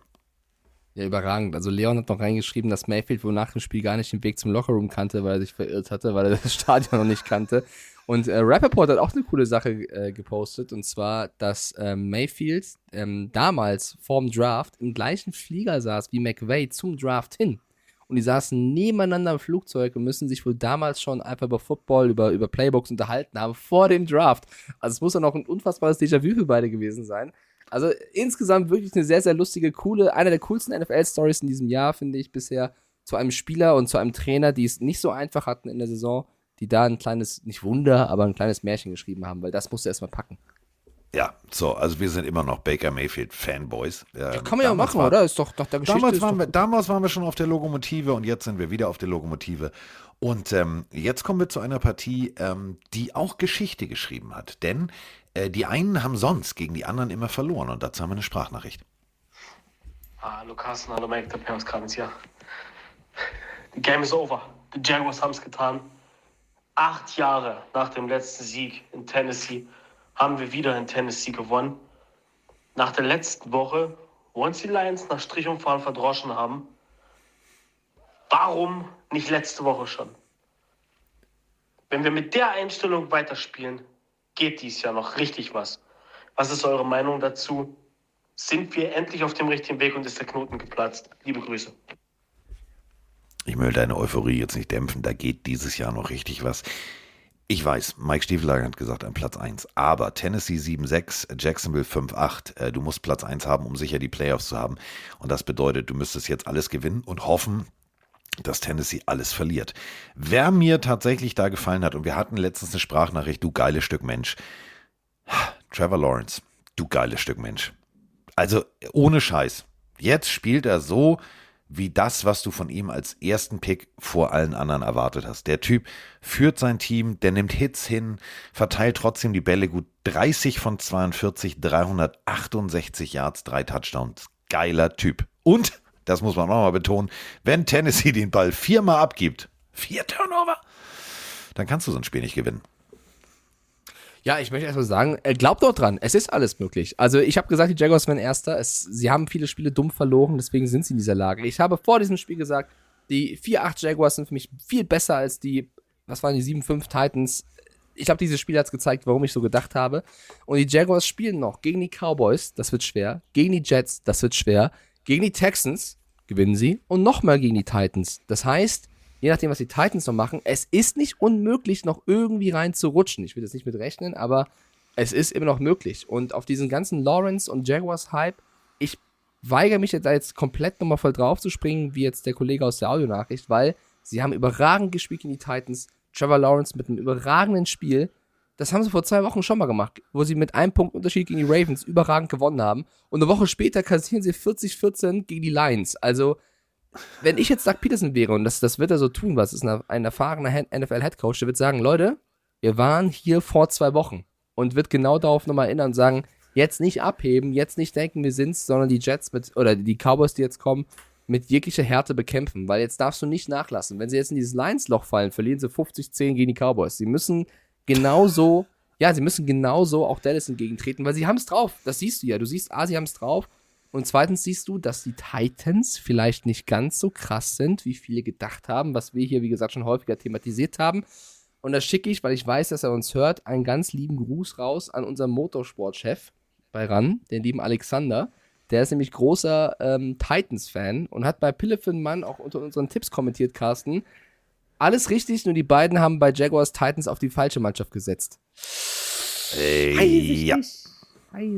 Herr W. Punkt aus M. Punkt. Küsse. Grüße. Ähm, Travis Etienne, nur 32 Yards. Das ist, äh, das ist sehr, sehr, sehr schlecht. Ja, Ähm, komisch auch, oder? Total komisch. Das wollte ich ja gerade sagen. Es ist sehr, sehr schlecht. Ähm, offenbart, dass du tatsächlich das Laufspiel nicht etablieren kannst. Du musst, wenn du, wenn du dieses Schema spielst, was die, was die Jaguars spielen, musst du rein theoretisch, um auf der sicheren Seite zu sein, um einen entspannten Arbeitstag zu haben als Quarterback und als Receiver, musst du 70, 75 Yards musst du mindestens haben. Denn dann kannst du den Play-Action-Pass etablieren, dann kannst du Run-Pass-Option spielen, kannst du alles machen. So kannst du es nicht spielen. Dafür muss man dann umso mehr einen Trevor Lawrence loben, der dann einfach gesagt hat, okay, Lauf geht nicht, ich mach's jetzt einfach. Komm, gib mal her das Spielgerät. Zack. Tief. Okay, funktioniert. Ähm, auf der anderen Seite Derrick Henry, ähm, 121 Yards, der funktioniert. Aber, und das ist eben der Faktor, das, was man mitnimmt jetzt aus diesem, aus dieser Partie. Nur Derrick Henry funktioniert nicht. Nur rein theoretisch dann als Austin Hooper 68 Yards funktioniert nicht. Denn dann kommst du gerade mal in der mathematischen Addition, kommst du gerade mal auf 189 Yards. Das ist zu wenig. Das ist viel zu wenig. Und wenn Ja. du dann feststellst, dass du, dass du so eindimensional bist, dass natürlich ein Derrick Henry zu stoppen ist schwierig. Aber du weißt, okay, es ist wieder Derrick Henry, es ist wieder Derrick Henry. Dann rennt dir erstens die Zeit weg. Denn der geht nicht ins Aus. Es wäre ja auch mal einfach, wenn er einfach mal läuft und dann ins Aus geht. Aber er geht immer inbounds zu Boden, bedeutet, irgendwann rennt ja die Uhr weg. Und das hat Jacksonville extrem schlau gemacht. Sie haben das, was sie bekommen haben als Chancen, haben sie genutzt. Und da muss man wirklich, wie du gerade sagst, muss man nicht nur Peterson, da muss man auch den Offensivkoordinator loben, die einfach gesagt haben, okay, komm, dann müssen wir jetzt mal adaptieren, Stellschraube drehen, los geht's. Man muss dazu sagen, meine Titans haben in der Defensive auch zwei, drei äh, Leistungsträger gefehlt und es war oder ist das erste Mal seit 2018, dass die Titans unter Mike Rabel drei Spiele in Folge verloren haben. Ich finde ja, dass sie gut angefangen haben. Also am Anfang hat ja Henry funktioniert, hat das hat alles funktioniert und dann kommen die Jaguars um die Ecke, die äh, ich glaube aus aus vier Quarterback Sacks, also irgendwie dann zweimal scoren, also noch drei oder vier Turnover haben. Also sie haben das Spiel ja komplett, was das Momentum angeht, im zweiten Viertel gekickt. Also Titans kommen super rein und auf einmal geht gar nichts mehr. Und bei den Jaguars ging alles. Zay Jones mit diesem sensationellen, sensationellen Catch. Evan Engram, der endlich mal zeigen konnte, was für eine Art Titan er sein kann. Das müssen wir kurz mal erwähnen hier noch. 162 Yards, zwei Touchdowns. Das war das beste NFL-Spiel in der Karriere von Evan Engram. Und ich glaube, der eine oder andere Giants-Fan wird jetzt eine Träne verdrücken, weil er immer sagt, ja, es geht doch, weil bei den Giants hat er nie so funktioniert. Er war, er galt immer als sehr talentiert, aber auch als verletzungsanfällig und hier und da vielleicht ein bisschen faul in, in, in, seinen, in seiner Weise zu trainieren und sich auf Spiele vorzubereiten. Und vielleicht hat Doug Peterson hier einen Knopf gefunden, ihn äh, zu befreien. Zumindest äh, zeigen das die Zahlen in so einem Spiel gegen die Titans. Für mich ein verdienter und nicht überraschender, viele, viele haben schon geschrieben, Upset. Für mich war das kein überraschender Sieg äh, der Jaguars, die endlich mal zeigen konnten, was sie drauf haben. Ja. So. Und äh, Weiter. Brumm, zoom, weiter geht's. Ähm, ja, wie fangen wir es an? Wie hören wir auf? Mike hat auf die Giants getippt. Ein innerer Dämon hat mir gesagt, wenn die Eagles äh, wirklich nicht so echt sind, wie alle denken, dass sie echt sind, dann könnten sie hier verlieren. Die Eagles haben sich gesagt, interessiert uns nicht, lass uns einfach mal Vollgas-Football spielen. Wir haben allerdings äh, zu äh, zwei Bannern, die im Stadion hingen, eine Frage. Guten Morgen, Carsten und Mike und liebe Pelinarius. Euer Daniel wieder und ich komme gleich direkt zur Sache. Ähm, ich sehe bei den Giants an der Wand beim Spiel gegen die Eagles World Champion. Und jetzt denke ich, stelle mir dauernd die Frage, warum steht bei einigen Teams World Champion?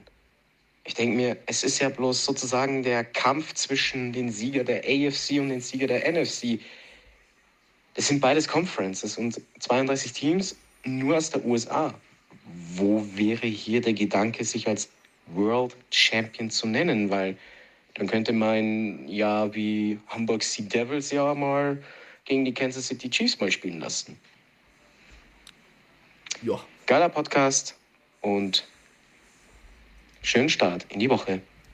Ja, lass doch Das machen, Carsten. du Lass die. Chiefs, lass die Chiefs Ja. doch mal gegen die Devils spielen, komm. Ja, das ist. Äh, Nein, das ist ungefähr so. Da sind wir wieder bei NFL Academy gegen äh, die U20 äh, von Paris Flash oder auch die Bayern-Auswahl.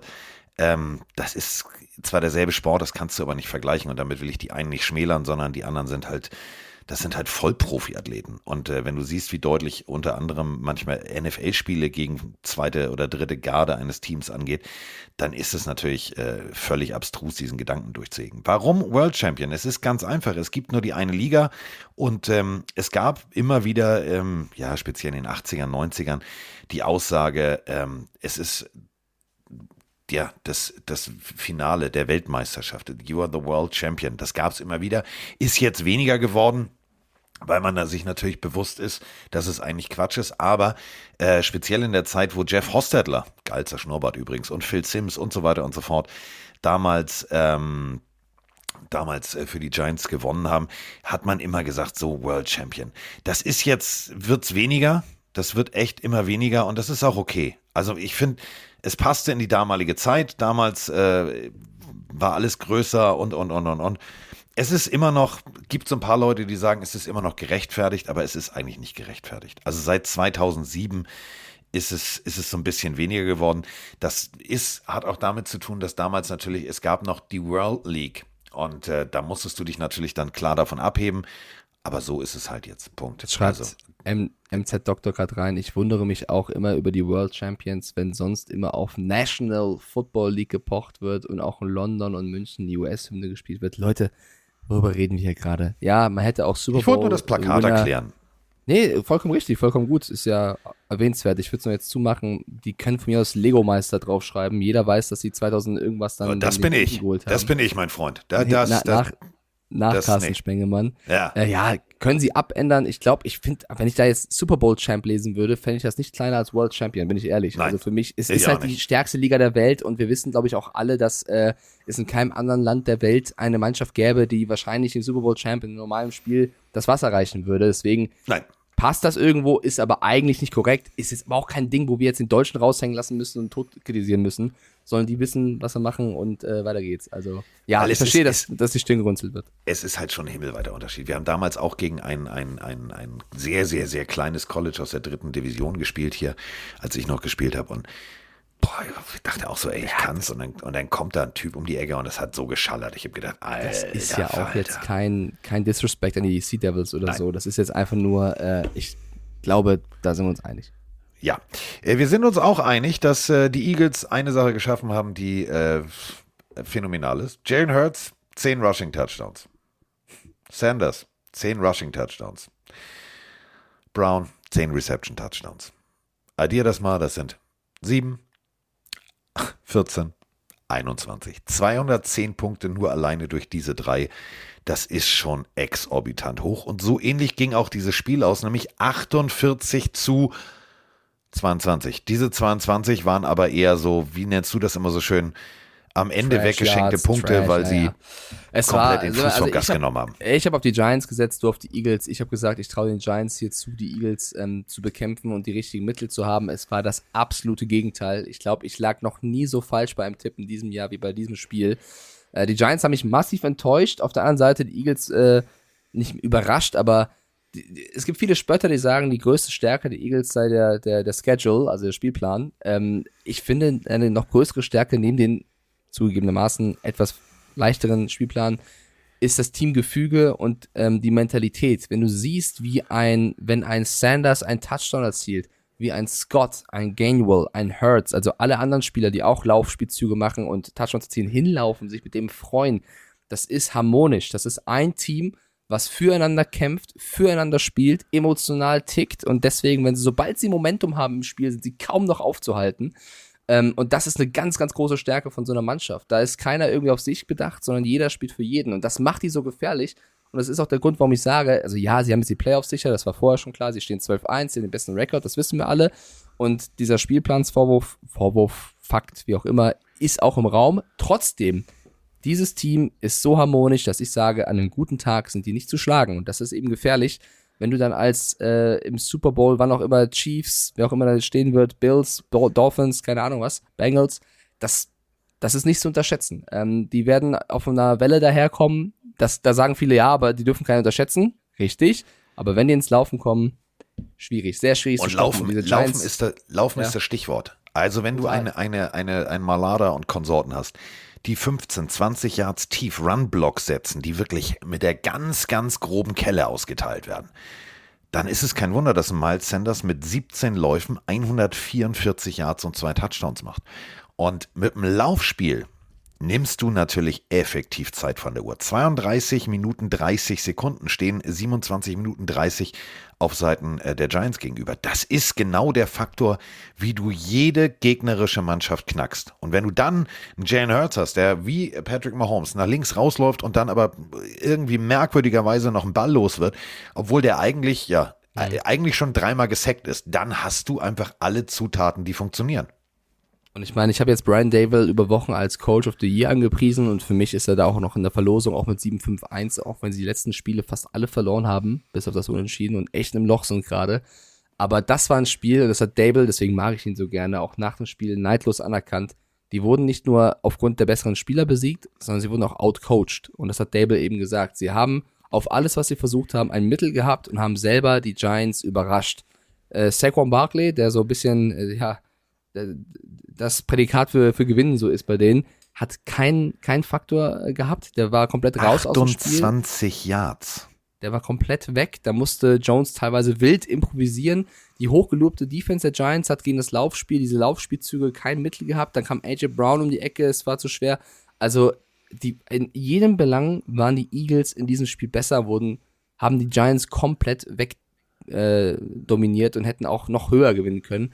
Deswegen, äh, das darfst du als, als New York, glaube ich, jetzt, dich jetzt auch nicht zu sehr mit diesem Spiel weiter beschäftigen. Du musst einfach sagen, okay, das haben wir hochverdient verloren, abhaken. Wir haben jetzt ein anderes Problem. Wir haben jetzt fünf, sechs Mal in Folge äh, nicht gewonnen oder vier, fünf Mal in Folge nicht gewonnen. Wir müssen jetzt wieder in die Spur finden, weil ja, es ist eine gute Saison. Nicht jeder hätte gedacht, dass wir jetzt hier sieben Siege haben, aber wir haben immer noch eine Chance, da weit zu kommen und wir müssen jetzt wieder in die Spur finden. Das wird jetzt eher das Hauptaugenmerk sein, als zu sagen, was haben wir jetzt gegen diese krassen Eagles falsch gemacht?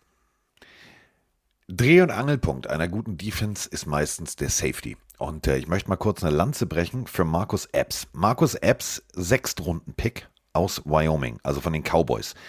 Ähm, selbes College von Mark Zorcha. Kleines College, kein großes Powerhouse. Und äh, ganz viele haben vor der Saison gesagt, ah, mal vorne Fletcher Cox, ja, alles cool. Äh, Graham, das kann was werden. Jetzt noch Sue dazu. Boah, geile Nummer. Aber hinten sind sie verwundbar. Nur mal kurz auf dem offiziellen Statsheet. Sieben Solo-Tackles, acht Tackles gesamt und ein Tackle for Loss. Der Typ regelt da hinten aber mal richtig den Verkehr und wächst von Woche zu Woche über sich hinaus. Und das gefällt mir. Und da sind wir bei genau dem, was du sagst. Ein Mannschaftsgefüge. Du kannst als, als Mitspieler deine Spieler besser machen, indem du ihm Selbstvertrauen gibst. Und der Typ, der hat eine breite Brust. Der zieht sich inzwischen in der, in der Telefonzelle um und sagt, ich bin klar Kent. Das ist geil. Und das ist eine geile Secondary da hinten. Das auf jeden Fall. Und jetzt vielleicht als Negativbeispiel auf der anderen Seite. Ein Spieler, der eigentlich eine sehr gute Saison spielt, eigentlich ein guter Typ ist. Ich finde ihn auch, äh, bringt sehr viel Qualität mit. Ähm, June Love hat einen fatalen Fehler in diesem Spiel gemacht. Und zwar bei dem Monster-Touchdown äh, von Devonta Smith versucht er, den Ball zu intercepten, anstatt einfach den, den, den Ball incomplete werden zu lassen. Wir sind bei Vierter und Sieben. Da ist wahrscheinlich sogar eine Incompletion besser als eine Interception. Und äh, also das war, also ich habe selten so einen krassen Fehler von einem Spieler in dieser Saison Ja. gesehen, in so einem Spiel. Das hat so viel Momentum auf Seiten der Eagles geschafft und er selber, also ich glaube, da wird sich einiges anhören müssen, weil er ist ein guter Spieler. Er ist einer der, der besten bei den Defensive Backs. Ähm, wie gesagt, ich will hier nicht kleinreden, aber diese eine Aktion war wirklich, also schlimmer hättest du es nicht spielen können. Da hat er sich verschätzt, hoffe ich mal einfach. Und ähm, das tat dem Team in dem Moment sehr weh. Und ich glaube, das wird Dable nochmal rausstellen in der einmaligen Musst du. Analyse von diesem Spiel. Musst du, müsst ihr euch du vorstellen, Ball geht Richtung Außenlinie, Cornerback ist geschlagen, Love kommt an und hat den freien Schuss auf den Mann. Er muss da gar nicht oben, triff ihn auf der Hüfte. Den fängt der niemals, wenn du in dem Moment, und er wäre in dem Moment da gewesen, versucht aber die Interception, die völlig unnötig ist, weil wenn es Vierter und ein paar zerquetschte ist und du versuchst, den Ball runterzuschlagen und es ist ein Incomplete Pass, ist es ein Turnover on Downs. Das bedeutet, du kriegst den Ball da, wo er geworfen wurde, nicht da, wo du ihn abgefangen hast.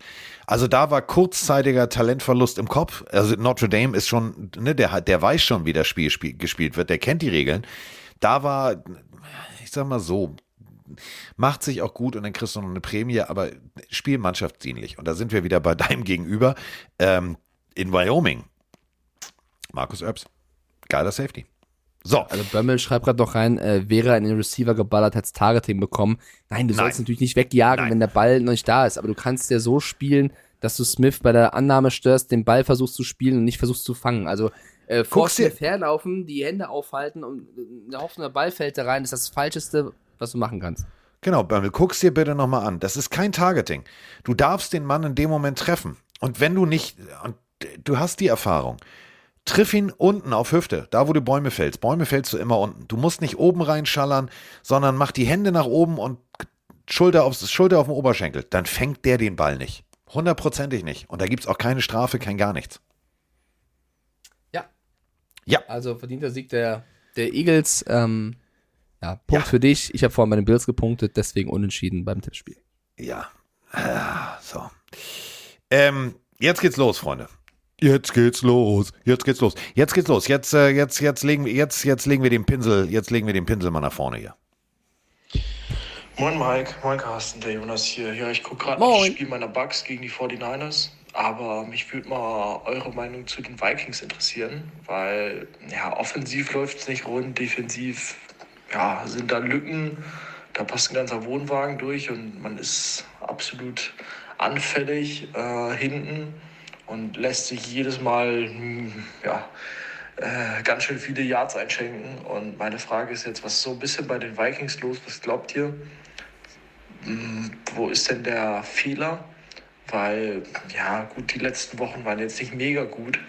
Und man hat halt auch diese Saison ganz wenig Spiele dominant gewonnen.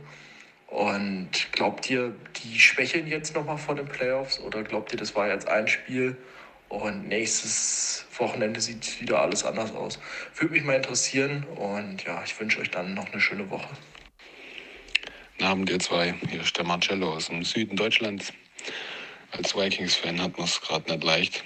Das Spiel hätten wir gewinnen müssen mit 213 Yards von Justin Jefferson. Aber die Lions Offense hat einfach so viele verschiedene Looks gegeben. Da sind die Jungs hinten ohne Harrison Smith einfach nicht klargekommen. Naja, Mund abwischen, weitermachen. Denkt ihr, die Vikings sind trotzdem for real? Ähm, weil so viele Spiele knapp gewonnen wurden und jetzt haben wir auch zwei, dreimal gut auf die Fresse gekriegt. Ähm, würde mich mal interessieren, was ihr dazu denkt. Macht weiter so. Tschö.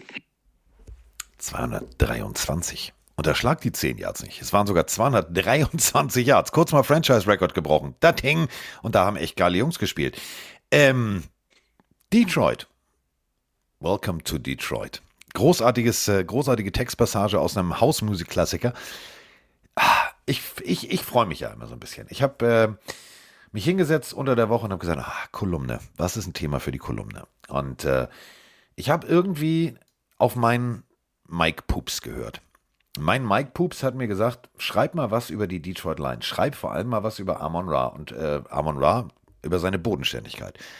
Und dann habe ich mich so ein bisschen hochgeschaukelt beim Schreiben und habe äh, immer wieder gesagt, die Lions können das zu Hause packen. Und habe mir überlegt, sie müssen unterschiedliche Looks präsentieren. Ist passiert. Dann habe ich äh, gesagt, es muss jemand anders sein außer Amon Ra. Du musst die Bälle besser verteilen, weil den werden sie zudecken. Und ich muss jetzt langsam aber sicher, und da würde ich jetzt gerne mal, ich weiß, er wird den Titel nie kriegen, aber für mich, Coach des Jahres momentan mit im Rennen ist Dan Campbell. Denn wenn du die ersten Partien so mit wehenden Fahnen verlierst und dann dein komplettes Team neu erfindest und dann 34 zu 23 gegen richtig gute und starke Vikings gewinnst, dann machst du was richtig. Für mich eines der Plays des Jahres äh, Richtung Ende des Spiels, wo die Vikings nochmal rankommen könnten, bei Dritter und irgendwas ein Play zu callen, wo Pina Sewell, der O-Liner, den Ball fängt. Ja. ist ein Wahnsinnsspielzug von Campbell gewesen, der gut ausgeführt worden ist. Ähm, um auf die Audionachricht einzugehen, ich bin nicht überrascht. Es ist ja so ein bisschen das, was ich den, den Vikings schon vor der Saison vorgeworfen habe, die aber trotzdem eine bessere Season spielen, als ich gedacht hätte. Ne, Die haben ja gezeigt, dass sie, dass sie ähm, viele knappe Spiele gewinnen konnten. Aber für mich, das ist jetzt meine Meinung, was die Offense angeht, da ist so viel Talent. Justin Jefferson, für mich wahrscheinlich gerade mit Tyreek Hill der beste Receiver der Liga.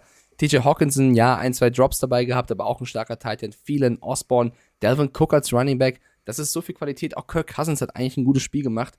Mir gefällt das Playcalling in der Offense wie in der Defense nicht. Für mich war da, waren die Laufspielzüge relativ ideenlos. Also du hast Cook immer eine Wand reinrennen lassen, wo ich mir denke, was soll er denn da machen? Also es war wirklich einfach nur, ja, wir laufen jetzt. Wie? Puh, Cook selber. Also es hatte keine Idee. Und dann mussten meistens diese krassen Skillplayer liefern mit ihrer Qualität, mit ihrem Talent auf, auf Spielzüge, die jetzt nicht. Also wenn du siehst, dass Dan Campbell teilweise gecallt hat auf der anderen Seite und dann äh, die Vikings, das war mal ein bisschen dünn. Und Defense, ich will jetzt nicht hier mich selber wieder beweihräuchern, weil ich habe da so einen kleinen Kriegsfuß mit den Vikings-Fans. Wie gesagt, ich mag die Franchise, nicht falsch verstehen.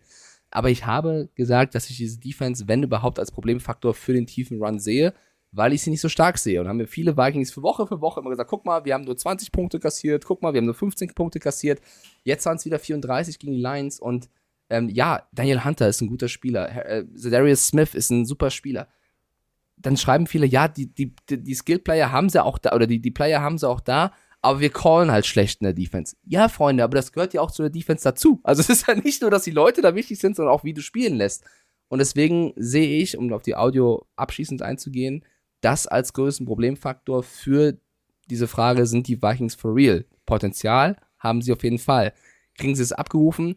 Zu selten. Und deswegen können sie solche Spiele, wo sie eigentlich statistisch super Werte haben, Jefferson, Cousins und Co., bis auf Cook jetzt, solche Spiele verdient verlieren, weil die Lions waren kreativ, die waren mutig. Schau allein mal, wie viele Spieler beim Rushing aufgelistet sind bei, bei den Lions und wie viele bei den Vikings. Das steht 6 zu 2, weil die einfach kreativer sind in dem, was sie spielen lassen. Und deswegen kann ein Team hier auch die Vikings schlagen. Für mich ja auch kein Upset. Wir haben beide gesagt, selbstbewusst, die Lions machen das. Und ich werfe jetzt rüber zu Carsten. Ich möchte mehr Liebe, Freunde, für Jared Goff, weil wie oft ich Ja. schon von Roman und Carsten live gehört habe, da müssen sie nachjustieren, da müssen sie einen neuen holen. Nein, müssen sie nicht. Wenn er so spielt, wie er seit Wochen gerade spielt, ist das der Quarterback für die Zukunft. Ja. Nein, also jetzt nicht für die langfristige Zukunft, aber für die Zukunft. Und das ist eben genau der Punkt. Du hast du hast ein, ein, ein so freches, also wirklich äh, abgewichstes Playcalling. Fake Punt. Freunde, du stehst, Ja, krass. du stehst da eigentlich, ja komm, Mann mach mal spielt Fake Punt. Der spielt Madden. Madden. So, Pina is well, bestes Beispiel. Ähm, es gibt so Momente,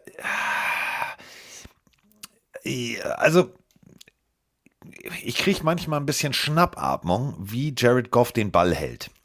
So bestes Beispiel, wenn er unter Druck gerät. Dann kommen Pässe nicht wirklich genau raus. Äh, müsst ihr mal drauf achten. Es gibt so Bilder, ähm, so hältst den Ball nicht. Dann muss er nochmal nachjustieren. Das ist immer die halbe Sekunde, die ihn früher bei den Rams meistens dann zu Boden gebracht hat. Das kriegt er jetzt irgendwie hin. Das ist gut. Das ist wirklich gut. Und wenn du dann wirklich so Sachen hast, wie eben einen, einen O-Liner, den du als Eligible Receiver anmeldest, den keiner, den keiner der Vikings auf dem Zettel hat, der dann auch noch vom Cornerback den Ball runtergeschlagen kriegt, nachdem er den Catch gemacht hat, wo ich gedacht habe, so, oh, Osterwell, nicht jetzt hauen, nicht hauen. So, also kurz mal, äh, da war der Schiedsrichter wirklich drauf und dran zu sagen, ey, Freunde, beruhigt euch. Ähm, das war geiles Playcalling. Einziges Problem ist, du sagst es, Jared Goff, wenn er jetzt so weitermacht, ich habe immer Angst und ich glaube, das geht jedem, jedem NFL-Fan und vor allem jedem Lions-Fan da draußen so. Ich habe immer Angst so, das waren jetzt drei geile Wochen. Wann kommt die typische Jared Goff-Woche? Ja, klar. Also, wenn du jetzt aber siehst, dass so ein Jameson Williams zurückkommt, der einen Touchdown-Catch fängt, der übrigens verdammt gut aussah. Also, wenn der jetzt wieder voll fit ist, dann haben sie eine Waffe ähm, Erster. NFL-Catch, sofort ein Touchdown. Ja, und wenn du siehst, wie die Titans jetzt gegen die Jaguars gespielt haben und letzte Woche haben die Lions die Jaguars 40-14 weggebügelt mit 340 Yards von Goffs und zwei Touchdowns. Davor die Woche haben sie äh, knapp gegen die, die Bills mit drei Punkten Unterschied verloren. Ähm, auch da war Goff mit zwei Touchdowns ohne Interception einer der besten Spieler der Lions gegen die Buffalo Bills. Klar, du kannst immer sagen, wie konstant bleibt er. Die Frage kann ich nicht beantworten, musst du gucken. Aber ich finde, er hat dieses Jahr so oft schon gezeigt, dass er ein Quarterback ist, auf den du dich verlassen kannst, der die Waffen, die er hat, bedienen kann. Und ich finde, ihm wird zu oft zu Unrecht getan durch diverse Memes mit wo geht die Sonne auf und unter und so weiter und so fort. Als junger Spieler bei den Rams gewesen, äh, wo er auch noch dazulernen musste unter McVay. Also ich finde, Jared Goff wird oft schlechter gemacht, als er eigentlich ist. Deswegen äh, wollte ich da einfach mal nochmal kurz die, ja, die Lanze hochhalten und sagen, hier, ähm, der, die Lanze brechen, nicht hochhalten, dass er, dass er nicht so schlecht ist. Da ist es wieder. Ja, mal, einmal pro Folge muss es ja passieren. Sigmund Ähm, Freud hätte seine helle Freude an Kollege Stiefel. Was der alles raus. Es hat immer Freunde. was mit, es hat immer was mit Genitalien zu tun. Das war wirklich Ja, das genau hast du- das, womit das hast- sich das Sigmund hast- Freud, das hat das hast tatsächlich. gesagt. Sigmund Freud hatte ja immer, es war also bei Sigmund, vor allem, das ist so, oh, ist dir mal aufgefallen, dass es so, so coole Worte eigentlich gar nicht mehr gibt? Wenn wir schon jetzt bei Lanze und so, jeder sagt ja irgendwie so Bohrer und irgendwie so ganz komische Worte. Weißt du, dass so ganz klassische. Ja. deutsche Worte so komplett links liegen gelassen werden? Deswegen jetzt einfach mal mehr Liebe für mein Lieblingswort. Schniedelwutz. So, und damit wollte ich noch sagen, dass seitdem ich gesagt habe, dass Dan Campbell äh, mehr Headcoach sein müsste und weniger Motivator und Coordinator, ich glaube, das ist vielleicht vier, fünf Wochen her, wo ich das gesagt habe, seitdem ist er's. Seitdem ist er Headcoach, geht voran, ist mutig, trifft Entscheidungen. Also Dan Campbell, weil du eben meintest, äh, in dieser Headcoach of the Year ähm, Diskussion dabei. Soweit würde ich noch nicht gehen, weil dafür müssen sie konstanter spielen, was sie gerade jetzt tun. Wenn sie das halten können, vielleicht. Ähm, er entwickelt sich auch in seinem nächsten Schritt in Sachen Headcoach da sein. Ja. Gofflanze, Alter. Ah. Nein, Schniedelwutz. Wir sind bei Sigmund Freud, da hieß es Schniedelwutz. Niemand sagt das. Warum solltest du Schniedelwutz sagen? Das beschreibt weder dein Genital herausragend, noch ist das für wahrscheinlich den Partner unfassbar attraktiv oder die Partnerin. Ja, aber Sigmund Freud hat nun mal Schniedelwutz gesagt. Ja, ist mir egal, was er zu seinem Dödel sagt. Nein, der hat das ja ganz. Und überleg mal, und da gibt's äh, bei, bei Friends Nein, eine großartige. Hommage. Dann spielt, äh, hier spielt Joey Tribbiani in einem Theaterstück äh, im, in der Serie, wo äh, dann die, seine ganzen Freunde da sind, spielt er Sigmund Freud und dann geht's ihm ja Schniedelwutz, Schniedelwutz. Ja, Entschuldigung. So, für alle, die die Serie kennen, ihr hattet jetzt ein Lachen im Gesicht. Mike fragt sich, was labert der da von Schniedelwutz? Ja, Sigmund Freud. So, ähm, apropos Schniedelwutz. Also, da würde ich. denn? Keine Ahnung, Alter. Dann nenn das Ding lieber Schlachtschiff oder so, als jetzt Schniedelwutz. Was ist das für ein Name? Wann sagst du Schniedelwutz? Das ist, das beschreibt, das macht. Schlachtschiff. Digga, bleib realistisch. Ruderboot. Kanu! So ein kleines Kanu. Tretboot. Einfach im Schwimmring. Booten reden. Einfach im Booten reden. Ein Schwimmring, eine Boje. So. Boje. Mal, Ja, maritim denken. So. Maritim denken. Mike denkt, sagt Ja. Kreuzfahrtschiff. Ja, ja, Schlachtschiff. Oder schön mal da die Fregatte ab. Egal. Komm. Badenudel. Flugzeugträger. Bitteschön. Badenudel. Oh. Flugzeugträger. Flugzeugträger, weil bei dir so viele landen? Uh. Nee, weil es die größten Schiffe sind, die es gibt. Ja, und landen, egal. Ja. Digga. So, wieso? Ich wollte über die Lines reden. Du machst da so ein Penisgate auf. Ja, wegen Sigmund Freud, weil du gesagt hast, wir müssen die Lanz. Also, Entschuldigung. Beschäftige dich mal mit Sigmund Freud. Der Mann So, hat immer recht. Sir Lancelot. Lass weitermachen. Es ging aber bei Sigmund Freud auch immer um komische Dinge. ich habe Husten. Ähm, sind wir jetzt mit den Lines? Also, ich liebe die Lines. Der Chat rastet gerade so aus, ne? Papierschiffchen, Schwimmflügel, Paddel. Hört mal bitte jetzt auf. okay. Vor allem, guck mal, das ist, das ist, guck mal, da, guck mal, da hätte auf. jetzt Sigmund, guck mal, da hätte jetzt Sigmund Freud wirklich seine helle Freude dran. Wir reden über Boote. Ja, alle assoziieren ganze Boote. Wer hat nur Paddel geschrieben? Mein Teil größter eines Fan. Lars El Prico. Ja. Diggi, wir reden von ganzen Booten, nicht von so einem Holzruder. So. Ah, der, Mann, der Mann arbeitet bei Sky, gib ihm eine Chance. Oh, kann er auch nichts für. Ähm, so, an Sky. So, weiter Ja. geht's. ähm, haben wir ja mal Werbung für gemacht hier, stimmt. Sky, super. Ey, Freunde. So, ähm, apropos Sky, Sky is the limit. Meine Fresse. Wenn beide äh, Star Quarterbacks, Star Quarterbacks, also wenn beide Starting Quarterbacks raus sind, der Name Mitch Trubisky fällt, dann weißt du, es wird eine zähe Partie. Denn dann äh, sind die Backup Quarterbacks dran. Und genau das passierte bei Ravens gegen Steelers. Trubisky drei Picks. Fantasy Brechen wir es Quarterback. runter. Drei Picks, drei Interceptions. Ich weiß nicht, also meine verletzte Liste, jeden Quarterback, den ich mir nehme, der tut sich was. Nach Trey Lance, Kenny Pickett, keine Ahnung, ist früh raus und spielt einen Pass nicht mal angebracht. Es war die große Chance für Mitch Trubisky zu zeigen, was er drauf hat und er hat sie so kläglich vergeben. Wie oft haben wir hier im Podcast gesagt, der Mann ist nicht so schlecht, er trainiert sehr gut, man könnte auch mit ihm gehen. Er hat am Anfang der Saison auch solide gespielt, wurde dann irgendwann gebencht für Kenny Pickett, weil man in der Zukunft eine Chance geben wollte. Er hat diese Chance also nicht nur weggeworfen, er hat mich Anlauf genommen und baseballartig diese Chance im Himalaya-Gebirge irgendwo reingeworfen. Also da waren Würfe bei Carsten, die kannst du keinem antun. Nein, es war wirklich Brechstangen-Football von äh, Mitch Trubisky. An sich hast du ja alles da. Du hast, du hast Najee Harris, du hast, äh, du hast Fryermuth, du hast, du hast gute, du hast gute, gute, gute Mitspieler, aber ähm, du kriegst es nicht, du kriegst es nicht auf dem Rasen. Ähm, äh, sogar Huntley musste raus. Also hat einen, einen Hit von Fitzpatrick gekriegt, einen harten Hit, aber einen regelkonformen Hit. Ja, der muss dann auch raus. Ja. Das bedeutet, äh, wir haben den Backup des Backups gesehen. Und die Steelers verlieren mit ihrem Backup gegen die Ravens mit dem Backup des Backups. Antonio Brown. Keine Sorge, es ist nicht der Antonio Brown, der heißt nur so. Anthony, Anthony Brown. Ja, Anthony Brown. Aber du siehst es, sofort sagst du Antonio Brown. Ähm, in Oregon gespielt, äh, ist ein Rookie, hat natürlich auch klar, äh, Rookie-mäßig war nicht so schnell durch die Reads zu gehen, also das Feld zu lesen und, und, und, und, und. Trotzdem hat es am Ende gereicht mit einer Partie, die, ich würde das gerne mal zusammenfassen von den Baltimore Ravens, 10-3-0-0-3. Das ist genau die Punkteverteilung über das ganze Spiel und ähm, ja, bei den Steelers 7-0-0-7. Also ihr ahnt schon, die Highlights fallen sehr kurz aus. Sehr, sehr kurz. Ja, und ich weiß nicht, also das war vielleicht somit die letzte Chance auf mögliche Playoffs noch für die Steelers. Die, die Ravens waren so angeschlagen mit ihren Quarterbacks, hatten so, also selten waren die Ravens so verletzlich wie in dieser Partie. Sie mussten komplett von ihrer Defense leben und die Steelers haben es so weggeworfen, im wahrsten Sinne des Wortes. Es ist, war schon fast schade. Es war kein gutes Footballspiel und äh, ich bin jetzt nicht der allergrößte Steelers-Fan, aber sie hatten wirklich die Chance, hier nochmal ihre Season zu retten. Es lag auf dem Silbertablett und sie wollten es nicht. Und deswegen ist es äh, gut für die Ravens. Und sie wollten es nicht. Ne, das ist, musst du doch so sagen. Also ich bin da wirklich, äh, also gegen die, die Giants wurden halt outcoached gegen die, gegen die Eagles. Okay, ja, war schade für meinen Tipp. Wir haben beide auf die Steelers gesetzt und mehr kannst du nicht, also mehr kann nicht passieren, auch wenn Kenny Pickett raus ist, dass du dieses Spiel gewinnst und äh, deswegen verdient Hättest verloren, du- weil du zu blöd warst zu gewinnen. Hättest du gewinnen müssen.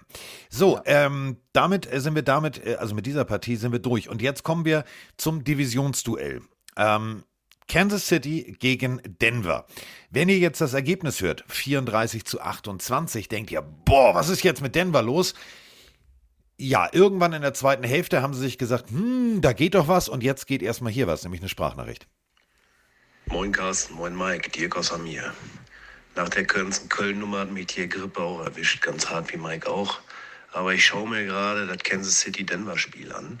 Wir sind gerade vier Minuten noch zu spielen im zweiten Viertel. Und mir ging gerade so der Gedanke durch den Kopf, da sind so viele verletzte Spieler der Offense von Denver, die kurz vom Feld müssen oder dann wieder draufkommen, wo man einfach das Gefühl hat, die ziehen gar nicht mehr durch. Die haben auch gar keinen Bock mehr zu spielen. Und genau in dem Moment, wo ich darüber nachdenke, euch eine Nachricht zu schicken, sehe ich dann äh, eine Interception von Russell Wilson, wo ich dann sagen muss, da habe ich als Mitspieler auch keinen Bock mehr zu spielen. Also der Wurf auf Russell Gay, das war einfach nur genial. Würde mich mal interessieren, was ihr dazu sagt. Hat die Offense keinen Bock mehr auf Russell Wilson? Es sah ja teilweise äh, gute Besserung gut aus. Gute Besserung. Es sah ja teilweise gut aus. So. Ähm, also brechen wir es auch mal runter. Die Chiefs haben, haben losgelegt wie die Feuerwehr. Die haben sich gesagt, alles, alles klar, Mile High. Ähm, alle waren motiviert. Wenn du dir das, äh, den Instagram-Feed anguckst von unserem Freund, dem Equipment-Mann, äh, bei Kansas City, dann denkst du dir so, Alter, die sind, also bis, bis zum, bis zum letzten Jogwasher sind die heiß. Und das hast du auch gesehen. Alter, sechs Punkte, 21 Punkte im zweiten Viertel. Aber im zweiten Viertel hat sich Russell Wilson gedacht, warte mal, auf meinem Gehaltscheck steht Quarterback. Ich müsste mal werfen. Das hat tatsächlich richtig gut ausgesehen. Ja, das schon, aber also wenn, wenn die Chiefs so zu Ende spielen, wie sie anfangen, dann geht die Partie halt auch wieder 50-0 aus. Die haben dann wirklich, äh, nachdem sie sehr hoch geführt haben, so ein bisschen Fuß vom Gas genommen, da waren Würfe bei. Also dieser Patrick Mahomes, ich laufe zur Sideline, hab einen Typen an meiner Schulter und werf den Ball noch aus dem Handgelenk irgendwie, ich glaube zu McKinnon war's. Äh, das wird auch in jedem Highlight-Tape am Ende der Season zu sehen sein. Weltklasse, wie Mahomes in so Situationen adjusten kann.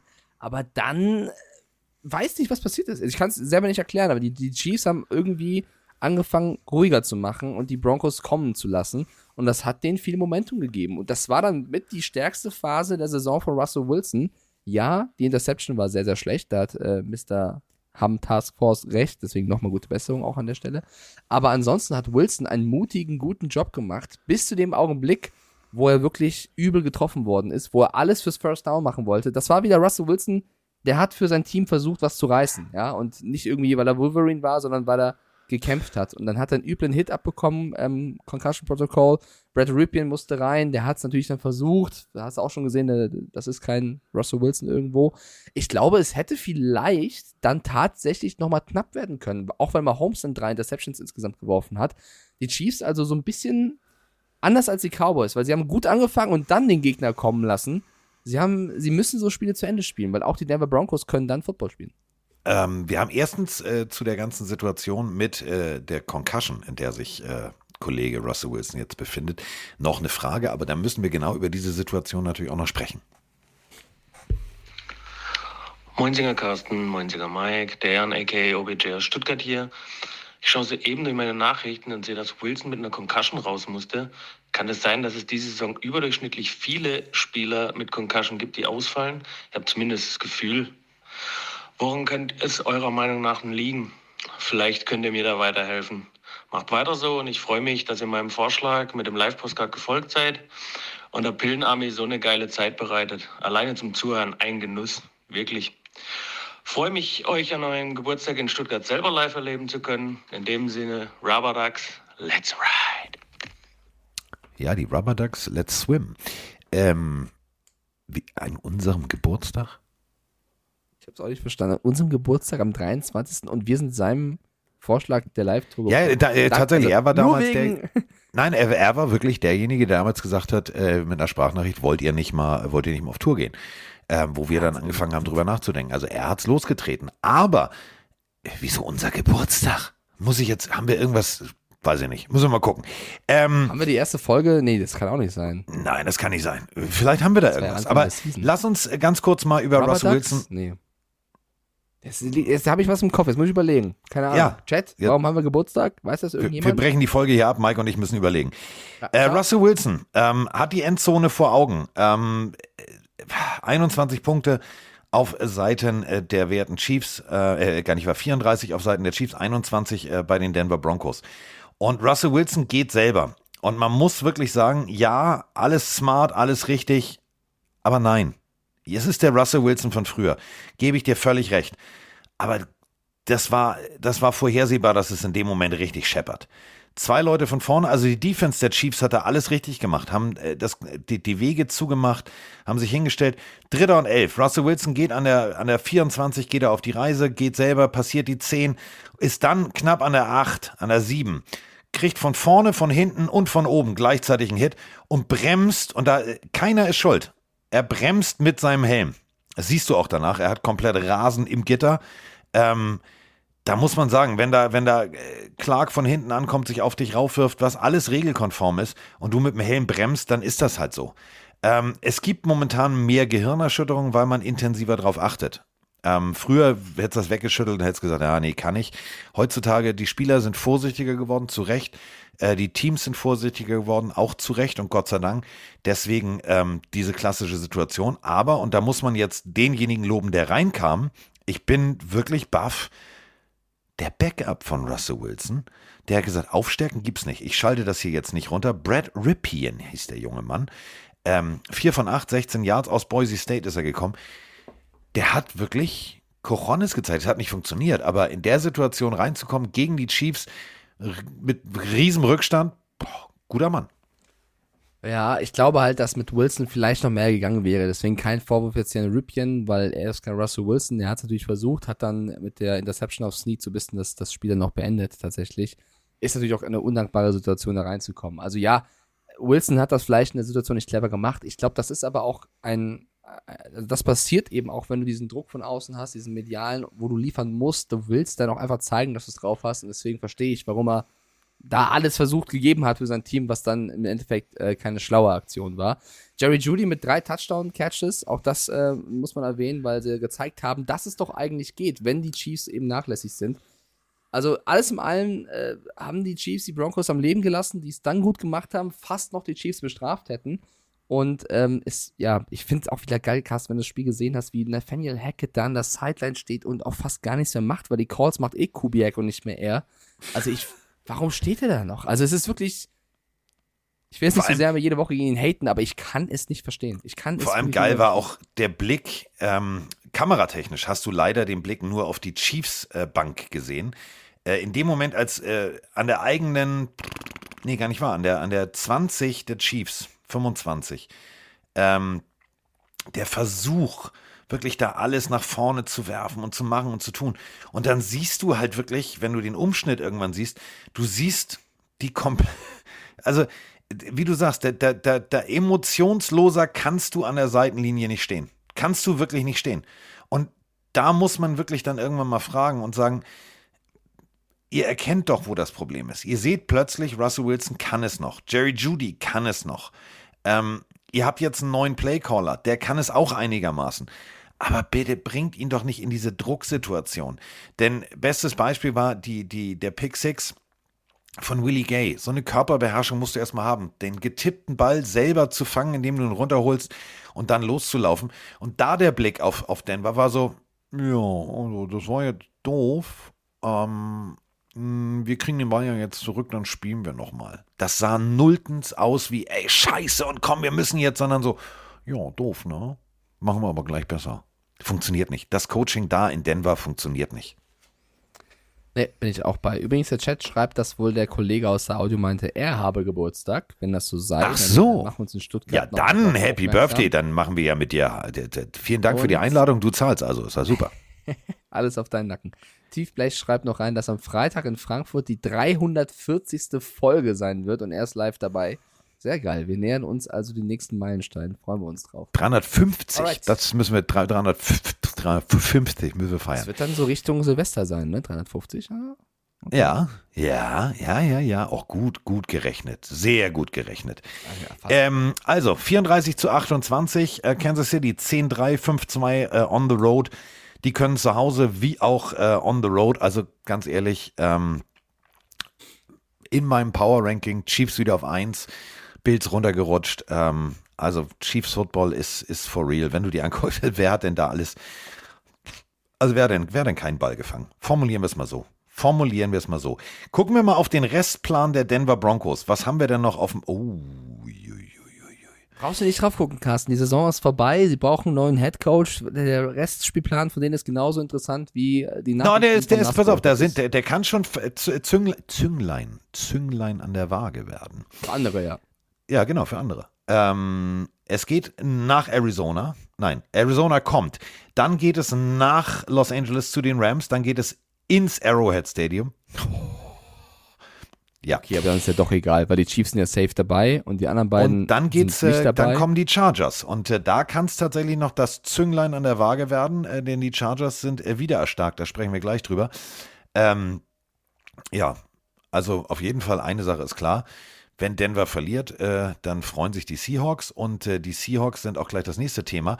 Und dazu haben wir nämlich auch eine Sprachnachricht, denn äh, wenn jetzt rein theoretisch, also Denver weiter verliert, dann würde ähm, Mr. Carter immer weiter für diesen Fan Pick Nummer 1 werden. Moin Mike, moin Carsten, der Sven, a.k.a. Gosrak aus dem Rheinland mal wieder hier. Meine Seahawks haben mal wieder verloren, aber ich bleibe positiv, denn auch wenn wir uns mal wieder haben überlaufen lassen, in einer Sache sind wir ganz weit vorne mit dabei und das ist Draft-Position. Denn die Broncos haben mal wieder verloren, bitte auch so weitermachen, alle anderen Spieler auch noch verlieren.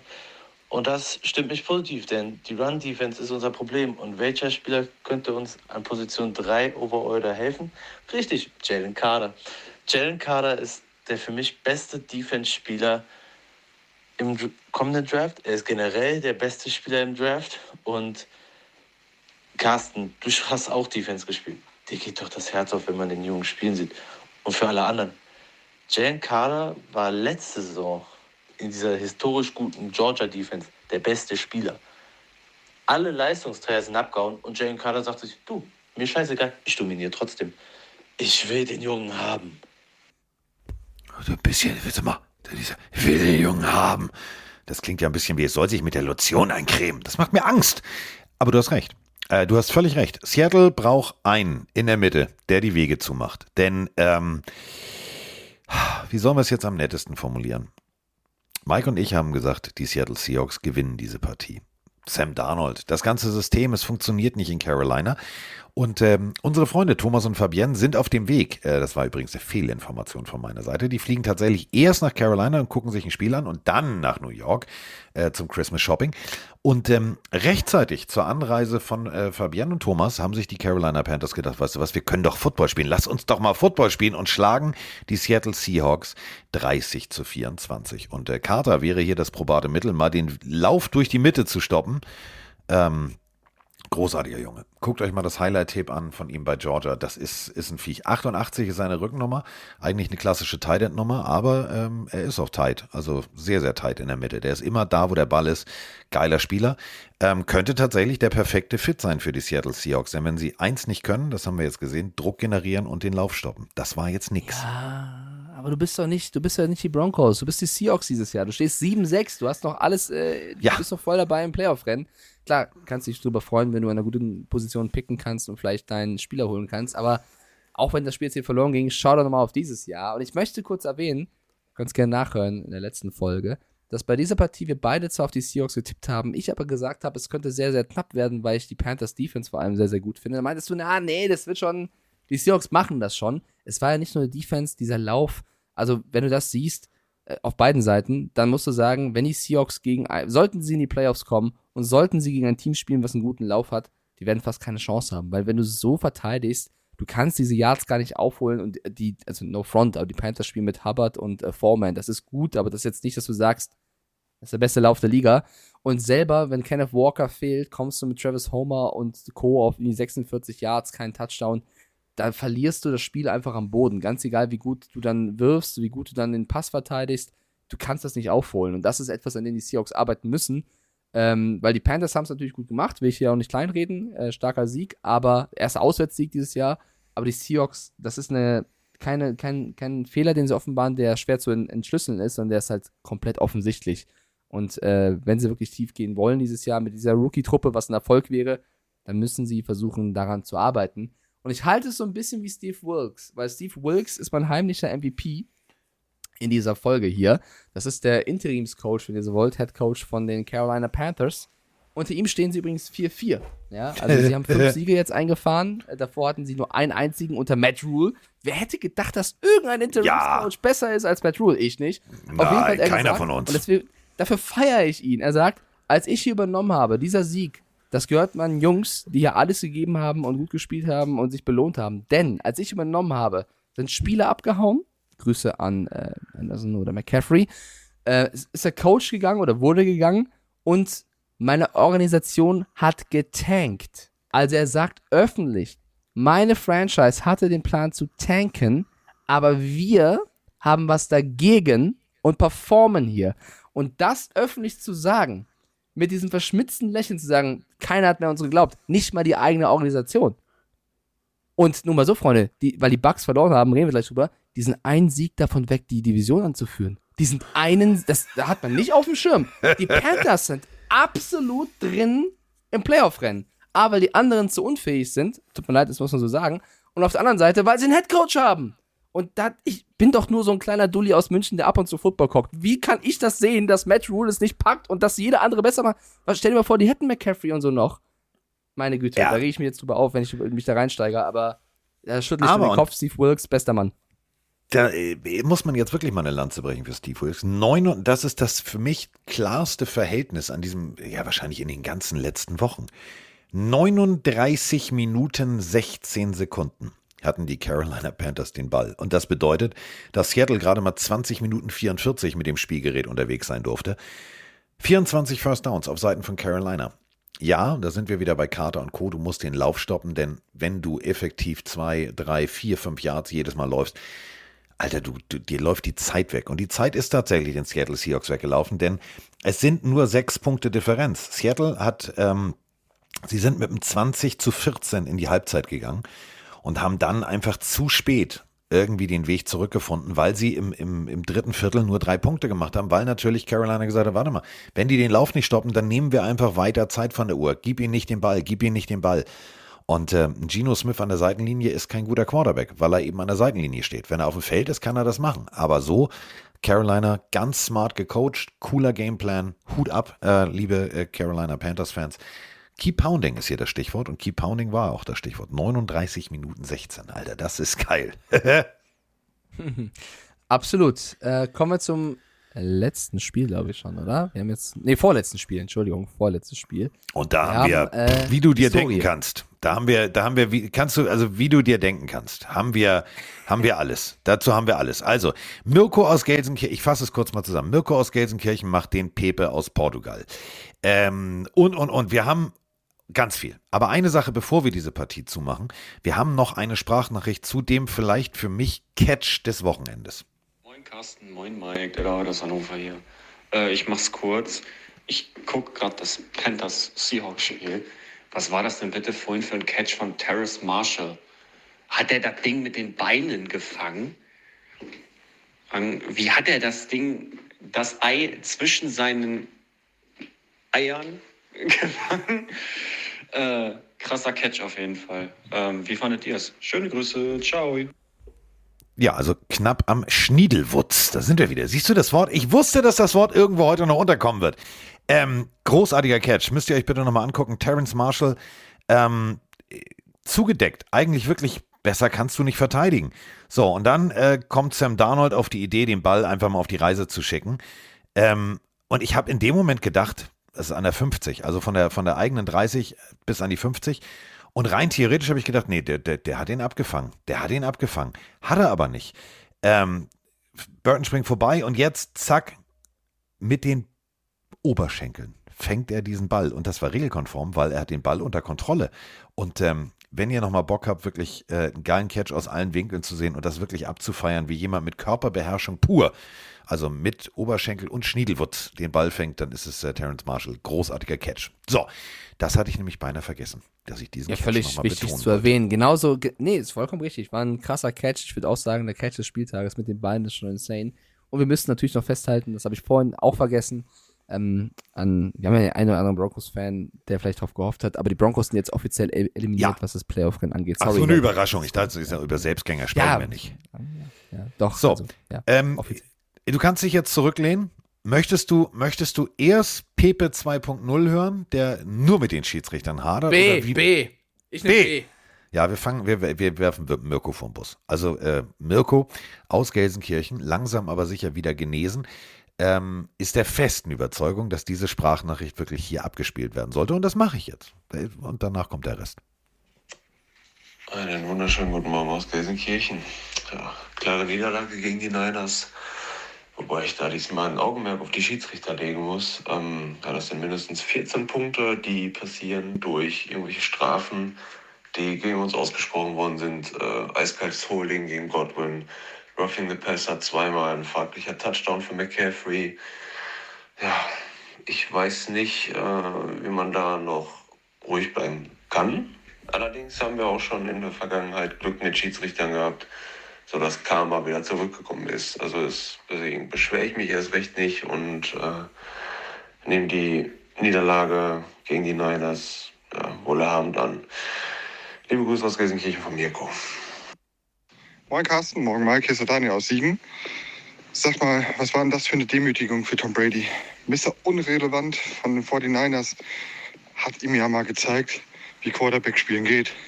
Eure Meinung zu diesem, wie ich finde, sehr talentierten Quarterback? Brock Purdy, du geile Katze.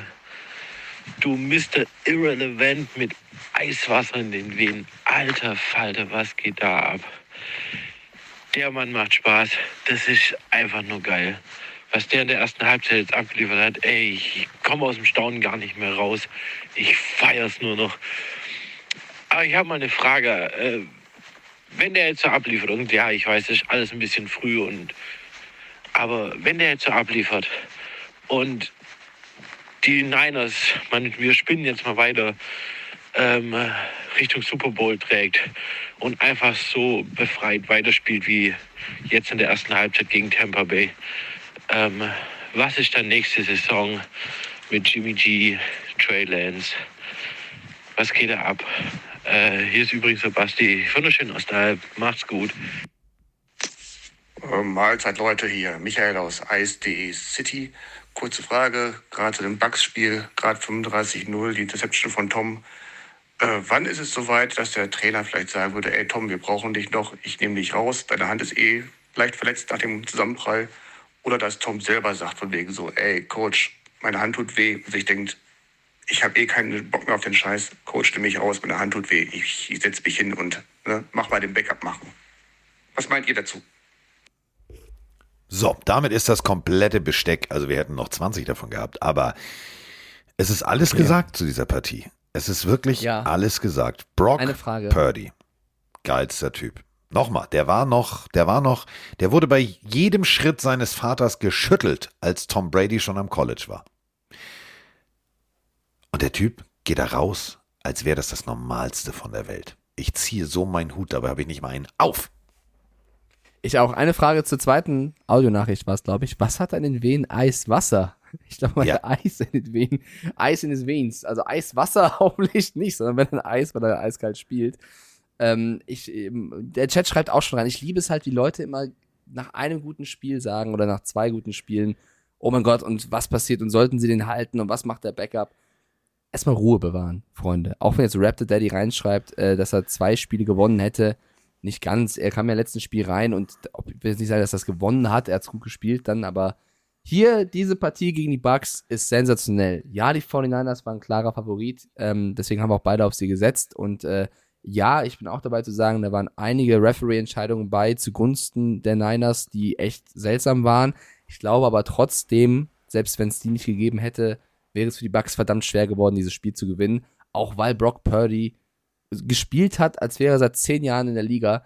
Unfassbar motiviert. Ich glaube auch die Eltern, die zum ersten Mal bei einem Spiel dabei waren, richtig, von ihm in der NFL, das ist ja auch sowas, weil sie vorher halt dachten, okay, der spielt nicht. Ähm, das hat ihn unfassbar beflügelt. Das war kein Druck. Du hast ja auch gesehen, die Kamera immer auf den Eltern, wie die sich gefreut haben. Der Vater, der angefangen zu weinen, als er sieht, wie auf dem großen Bildschirm Purdy neben Brady zu sehen war. Auch hoch emotional.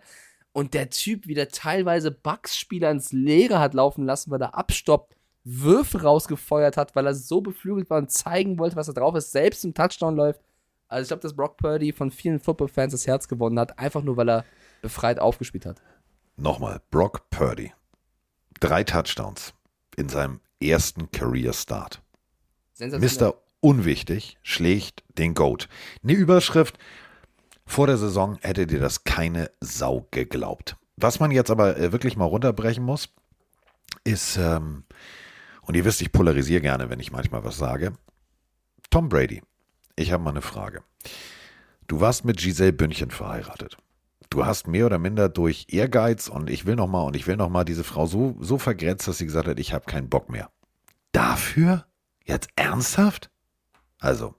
Boah, nee, ich halte mich da jetzt raus, was seine privaten Sachen angeht. Komm, der, der, der lag jetzt glaub- nahe. Den musstest du, den musstest ja, du jetzt den, bringen. Nee, den muss ich, den muss, den muss man nicht muss bringen. nicht bringen, aber, den muss ich nicht nee, bin ich, bin Doch, ich, ich halt schon. ein kleiner Moralapostel. Ja, ich nicht. Ähm, ich glaube, dass Brady einfach auch echt, also das tut einfach weh. Ich meine, sie zeigen immer in Ansätzen, dass es funktioniert. Es ist für sehr viele, ähnlich wie bei den Rams, so ein bisschen ein Rätsel, warum sie so viel Talent nicht nutzen, was sie überall haben. Klar, die Niners Defense ist brutal stark und es war ja vor uns vorher auch allen klar, aber trotzdem in allen Belangen dann so unterzugehen ähm, gegen einen Rookie Quarterback, ja, äh, ich glaube, dass davon unabhängig die Niners einfach ein starkes Team sind.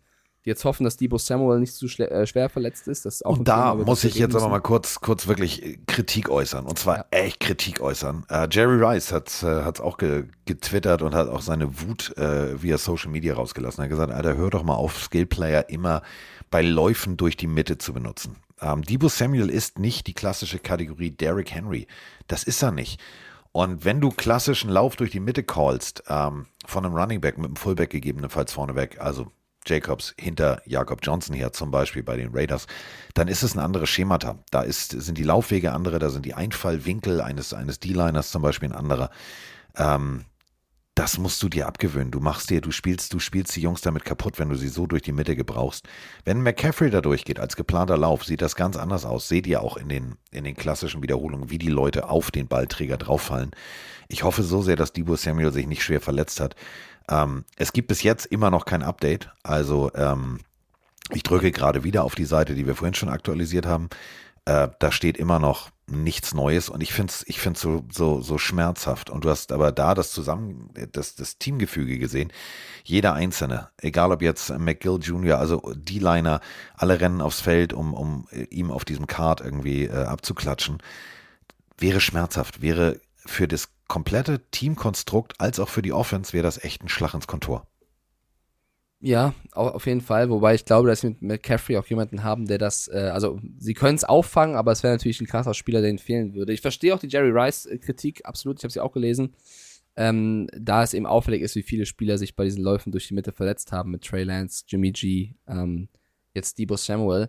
Auf der anderen Seite ist es aber auch ein Qualitätsmerkmal der Offense von Shanahan zu sagen, man weiß nie, was kommen wird. Auch ein Samuel kann plötzlich mal durch die Mitte starten. Und wie viele Touchdowns haben sie mit so Plays auch schon erzielt? Ich verstehe natürlich, der Rice, sagt, Alter, du, du verbrennst da unsere Spieler und das ist auffällig. Ist es dieses Jahr ja auch. Aber auf der anderen Seite, ich bin jetzt kein, ich habe da die Statistik nicht parat. Ich weiß jetzt nicht, ob man durch den Lauf durch die Mitte sich immer eher verletzt als bei anderen Sachen. Das ist halt in diesem Jahr extrem auffällig bei den Niners und tut weh. Ich finde trotzdem nach wie vor, dass Shanahan ein guter Coach ist und ich glaube, der will nicht seine Spieler absichtlich sich verletzen lassen. Also der wird das- jetzt nicht das sagen, auf keinen Fall, aber du renn da durch, dann.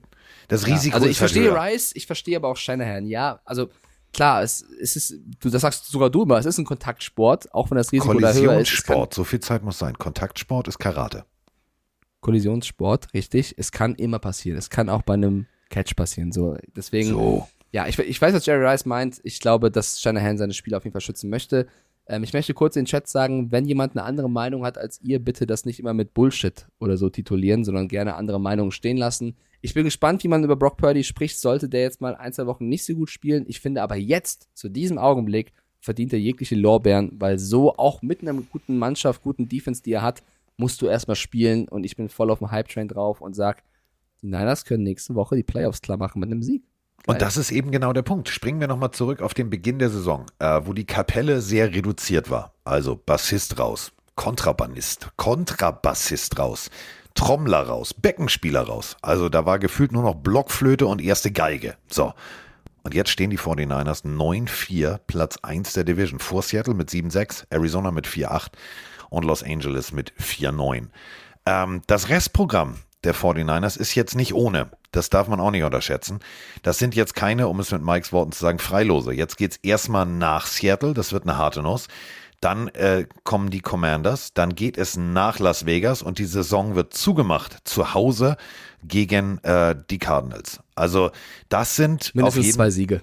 Zwei Also Siege musst du mindestens, mindestens einfahren. Die Niners, die Niners gewinnen die Division. Das wird ich, ist für mich jetzt schon relativ klar. Mit oder ohne Samuel. Die Seahawks wird jetzt so, ne, da können sie schon durchmachen, aber ich finde die zu gut. Ich, die, es wird auch die Frage hier dauernd jede Woche uns schon gestellt, sind die for real, können die ins Super Bowl kommen? Ich meine, Mit der doch Defense, ja, da kannst du, da kannst Wir du Mike Wochen- ja, Stiefelhagen schon und Carsten Spengemann spielen lassen in der Offense. Wir haben es doch schon vor Wochen gesagt, dass wir das Potenzial sehen. Das äh, verdichtet sich natürlich mit jedem Sieg, deswegen muss jetzt nicht jede Woche immer neu beantworten. Für mich sind die Niners ähm, eines der stärksten Teams der Conference und ey, in den Playoffs, das ist dann immer nur ein Spiel, auf das es ankommt. Da ist viel Momentum, da ist immer die Frage, wer ist fit, wer ist krank, wer ist verletzt. Äh, Potenzial haben sie auf jeden Fall auch mit Brock Purdy und äh, ja, es wird spannend zu sehen, sollte Jimmy G zurückkommen und nehmen wir an, er wäre wirklich fit und nicht angeschlagen, ob die Niners dann ihn starten oder Purdy, der, wenn er diese Leistung hält, wenn ein Faktor wäre. Das ist aber Zukunftsmusik. Jetzt erstmal die, die Playoffs klar machen. Und wenn wir zum Beispiel auf die Seattle Seahawks gucken, ähm, ich finde es ich find's faszinierend, ähm, mit wie viel, und das meine ich echt ernst, mit wie viel Glück teilweise dieser Spielplan der NFL erstellt wird. Da ist natürlich auch viel Wissenschaft dabei, aber überleg mal, äh, auch die Seattle Seahawks. Also du hast jetzt das direkte Duell nächste Woche. Geil. Hab ich Bock drauf. So, danach aber müssen die Seattle Seahawks zu den Chiefs, dann kommen die Jets und dann kommen die, die Rams. Also überleg mal, Schlusssport. Da kann es tatsächlich bei der Partie Seattle gegen Los Angeles, also gegen die Rams, noch um, um, um Playoff-Indications gehen. Da ist noch nichts gelesen. Bei den Jets genauso. Wenn die Jets jetzt alles gewinnen, dann müssen sie gegen die Seahawks gewinnen. Das ist die letzten Wochen, das wird ein richtig geiler Schlusssport für, für so viele Teams. Und da haben wir als Fans einfach mal das große Glück, dass jede Woche da Partien dabei sind, wo du sagst, hier geht's um alles und äh, da können wir einfach mal coolen Football genießen. Ist doch geil. Ja, ich bin sehr gespannt, wie die Seahawks den Lauf durch die Mitte, den Shanahan wahrscheinlich weiter praktizieren lassen wird, stoppen möchten gegen die Niners, weil auch McCaffrey hat's drauf. Wird ein spannendes Spiel. So, wir müssen jetzt noch über, Oh. über ein anderes Team reden. Carsten. Ich weiß, es tut weh. Wir haben beide gesagt, also wir haben es mal betont, unterschätzt die Chargers nicht. Die sind absolut in der Lage, was auszulösen. Und so ist es gekommen, auch wenn wir beide auf die Dolphins getippt haben. 23 zu 17 gewinnen die Chargers gegen die Dolphins und wenn ich so Social Media durchscrolle, reden sehr viele über beide Quarterbacks. Ja. Ähm, ja. ja. Fangen wir mal so an. Also ähm, es gab ja, Fangen wir mal ich so an. Hier nicht, ich, möchte jetzt, ich möchte jetzt hier keinen Kollegen namentlich vom Bus werfen aus Amerika, aber es gab jemanden, der hat vor Wochen bisschen für Furore gesorgt, weil er gesagt hat, Justin Herbert sei ein Social Media Quarterback. Also für ihn gibt es nur coole Highlight Reels war und sowas, aber schicke ich dir später. Ich möchte jetzt hier nicht jemanden. So, ähm, und das ist so ein Spiel, da hat man Ja, gesehen, dass nicht.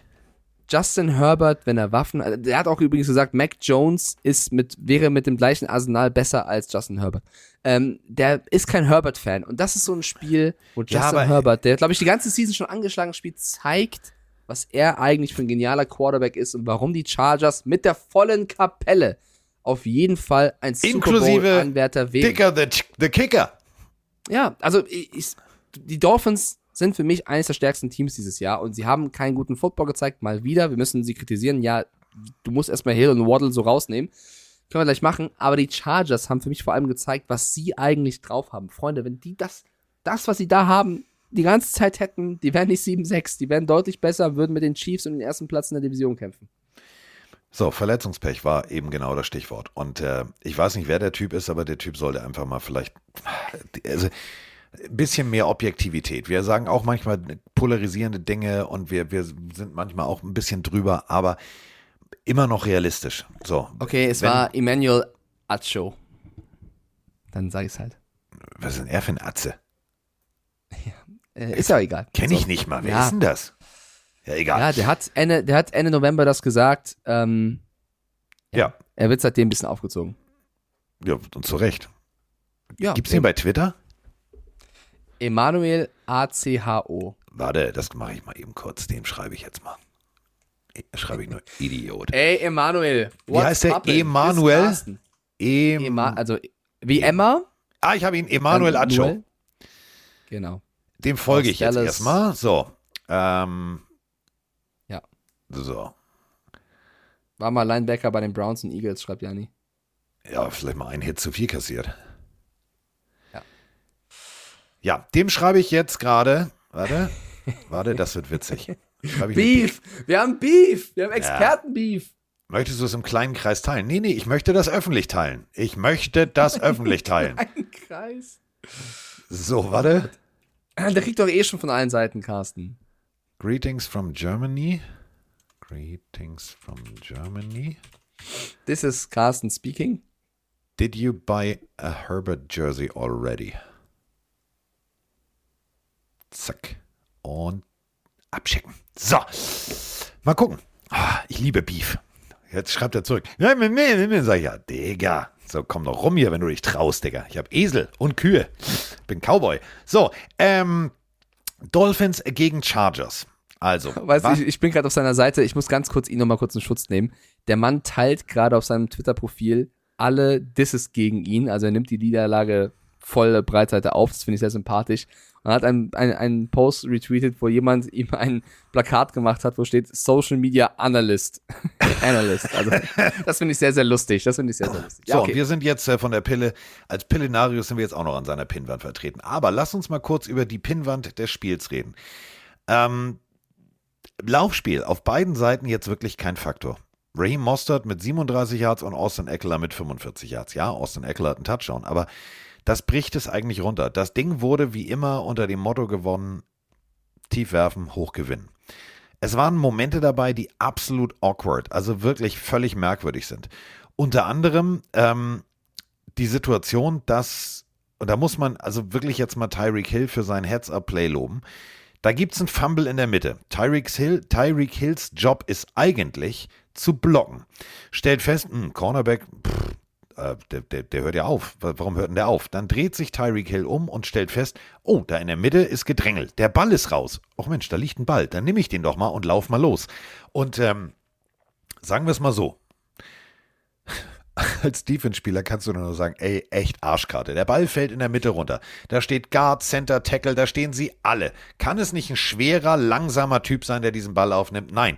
Tyreek Hill läuft dann hinten an der O-Line vorbei, als wenn das gar keiner mitgekriegt hat, dass dieser in Anführungsstrichen kleine, schnelle Mann den Ball hat. Und dann hörst du wirklich, also ich habe beim Gucken dieses Spiels gehört, miep, miep, und weg war.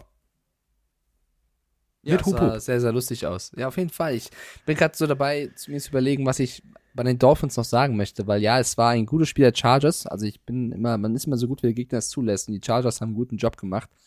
Ähm, aber bei den Dolphins, du musst mit Hill und vor allem auch Waddle, also Waddle in den letzten Wochen hat mir nicht mehr so sehr gefallen.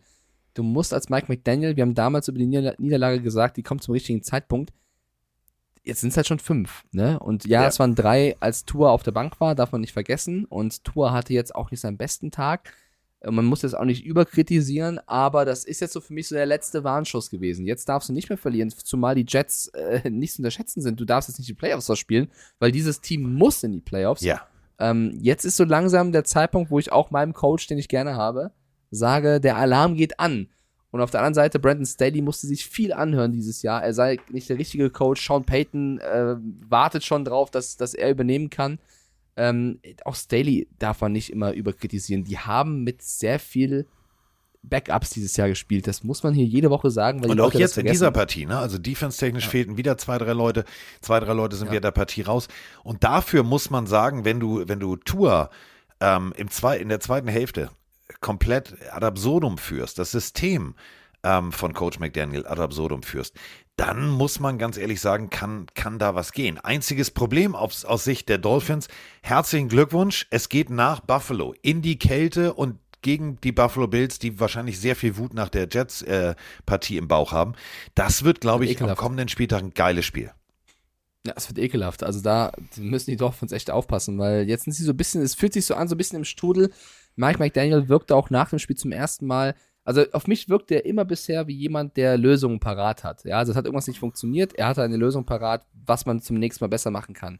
Jetzt wirkte er zum ersten Mal für mich nicht dieses lockere und immer ein Spruch auf den Lippen, sondern er wirkte echt angeknackst und sagte so ein bisschen, ähm, wir waren einfach offensiv nicht gut genug.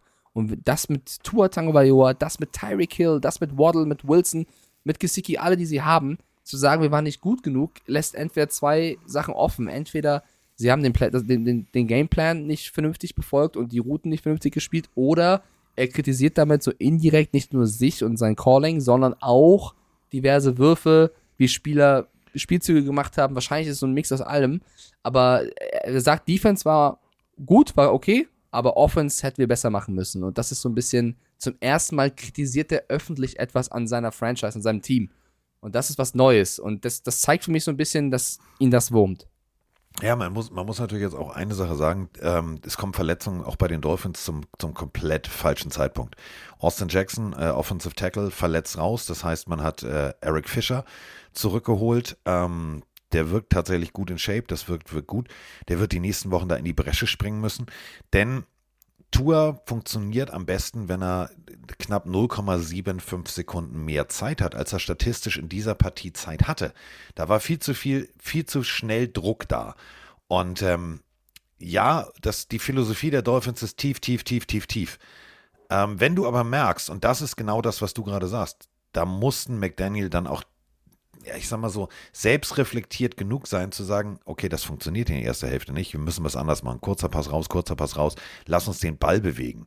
Ähm, wir haben hier nämlich wirklich gesehen, okay, wenn es tief nicht geht, ja, dann, äh, dann geht's halt nicht. So, nee, das ist, das kann nicht sein, das kann nicht der Anspruch sein. Ähm, 20 Minuten 22 Sekunden. Wir haben es vorhin schon mitgekriegt, diese 39er äh, Time of Possession, die sind selten.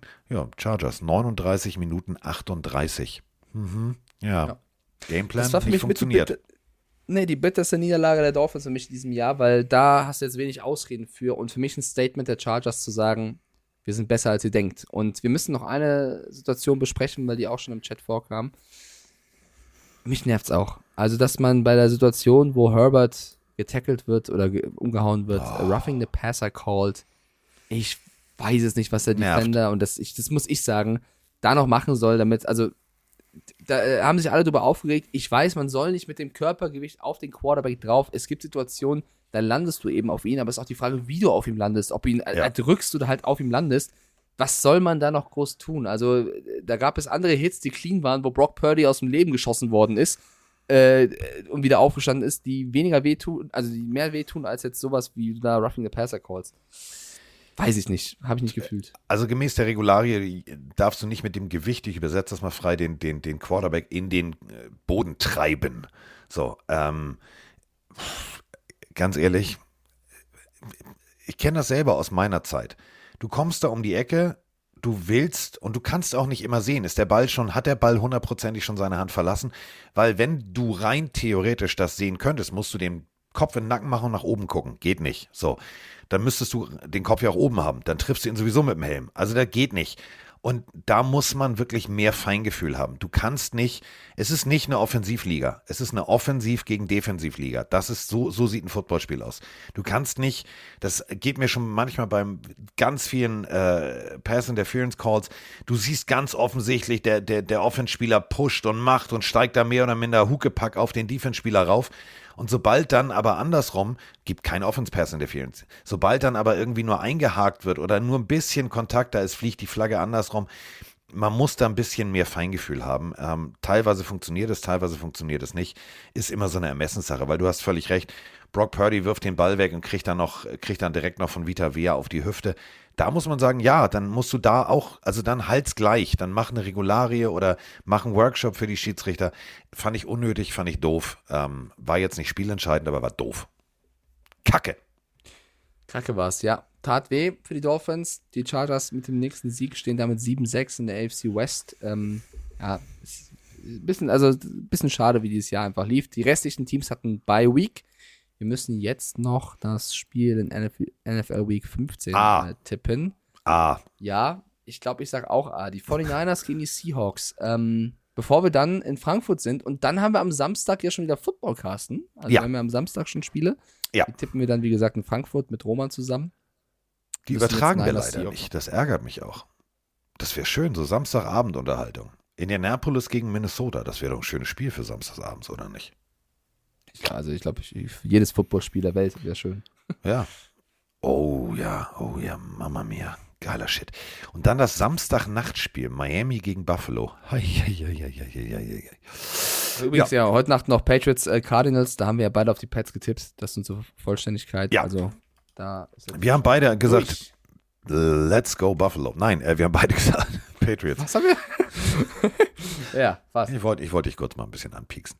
Ähm, Glaube ich aber wirklich. Aber wie gesagt, also unser, unser neuer Lieblingsexperte sagt ja, Mac Jones ist, äh, ist wie Justin Herbert. Ich bin mal gespannt, ob ähm, Mac Jones das auch hinkriegt, mit dem Arm, so wie Justin Herbert, äh, dieses Spiel gegen die Cardinals äh, zu entscheiden oder ob es eine typische Bill Belichick solide 20 zu 17 äh, Leistung wird.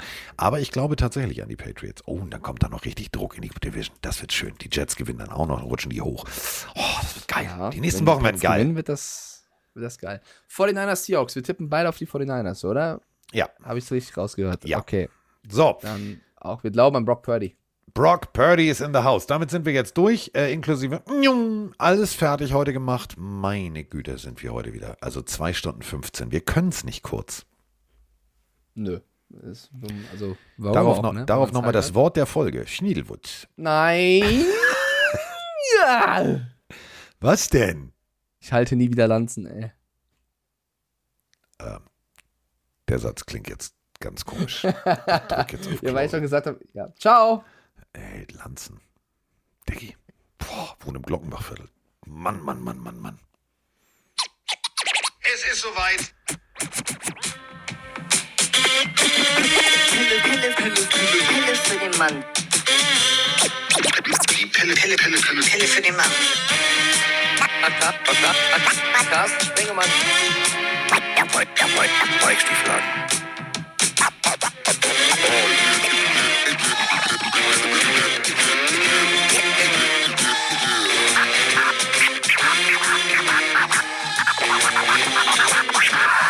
Ist, ist, ist, ist, ist, ist in the house, the house.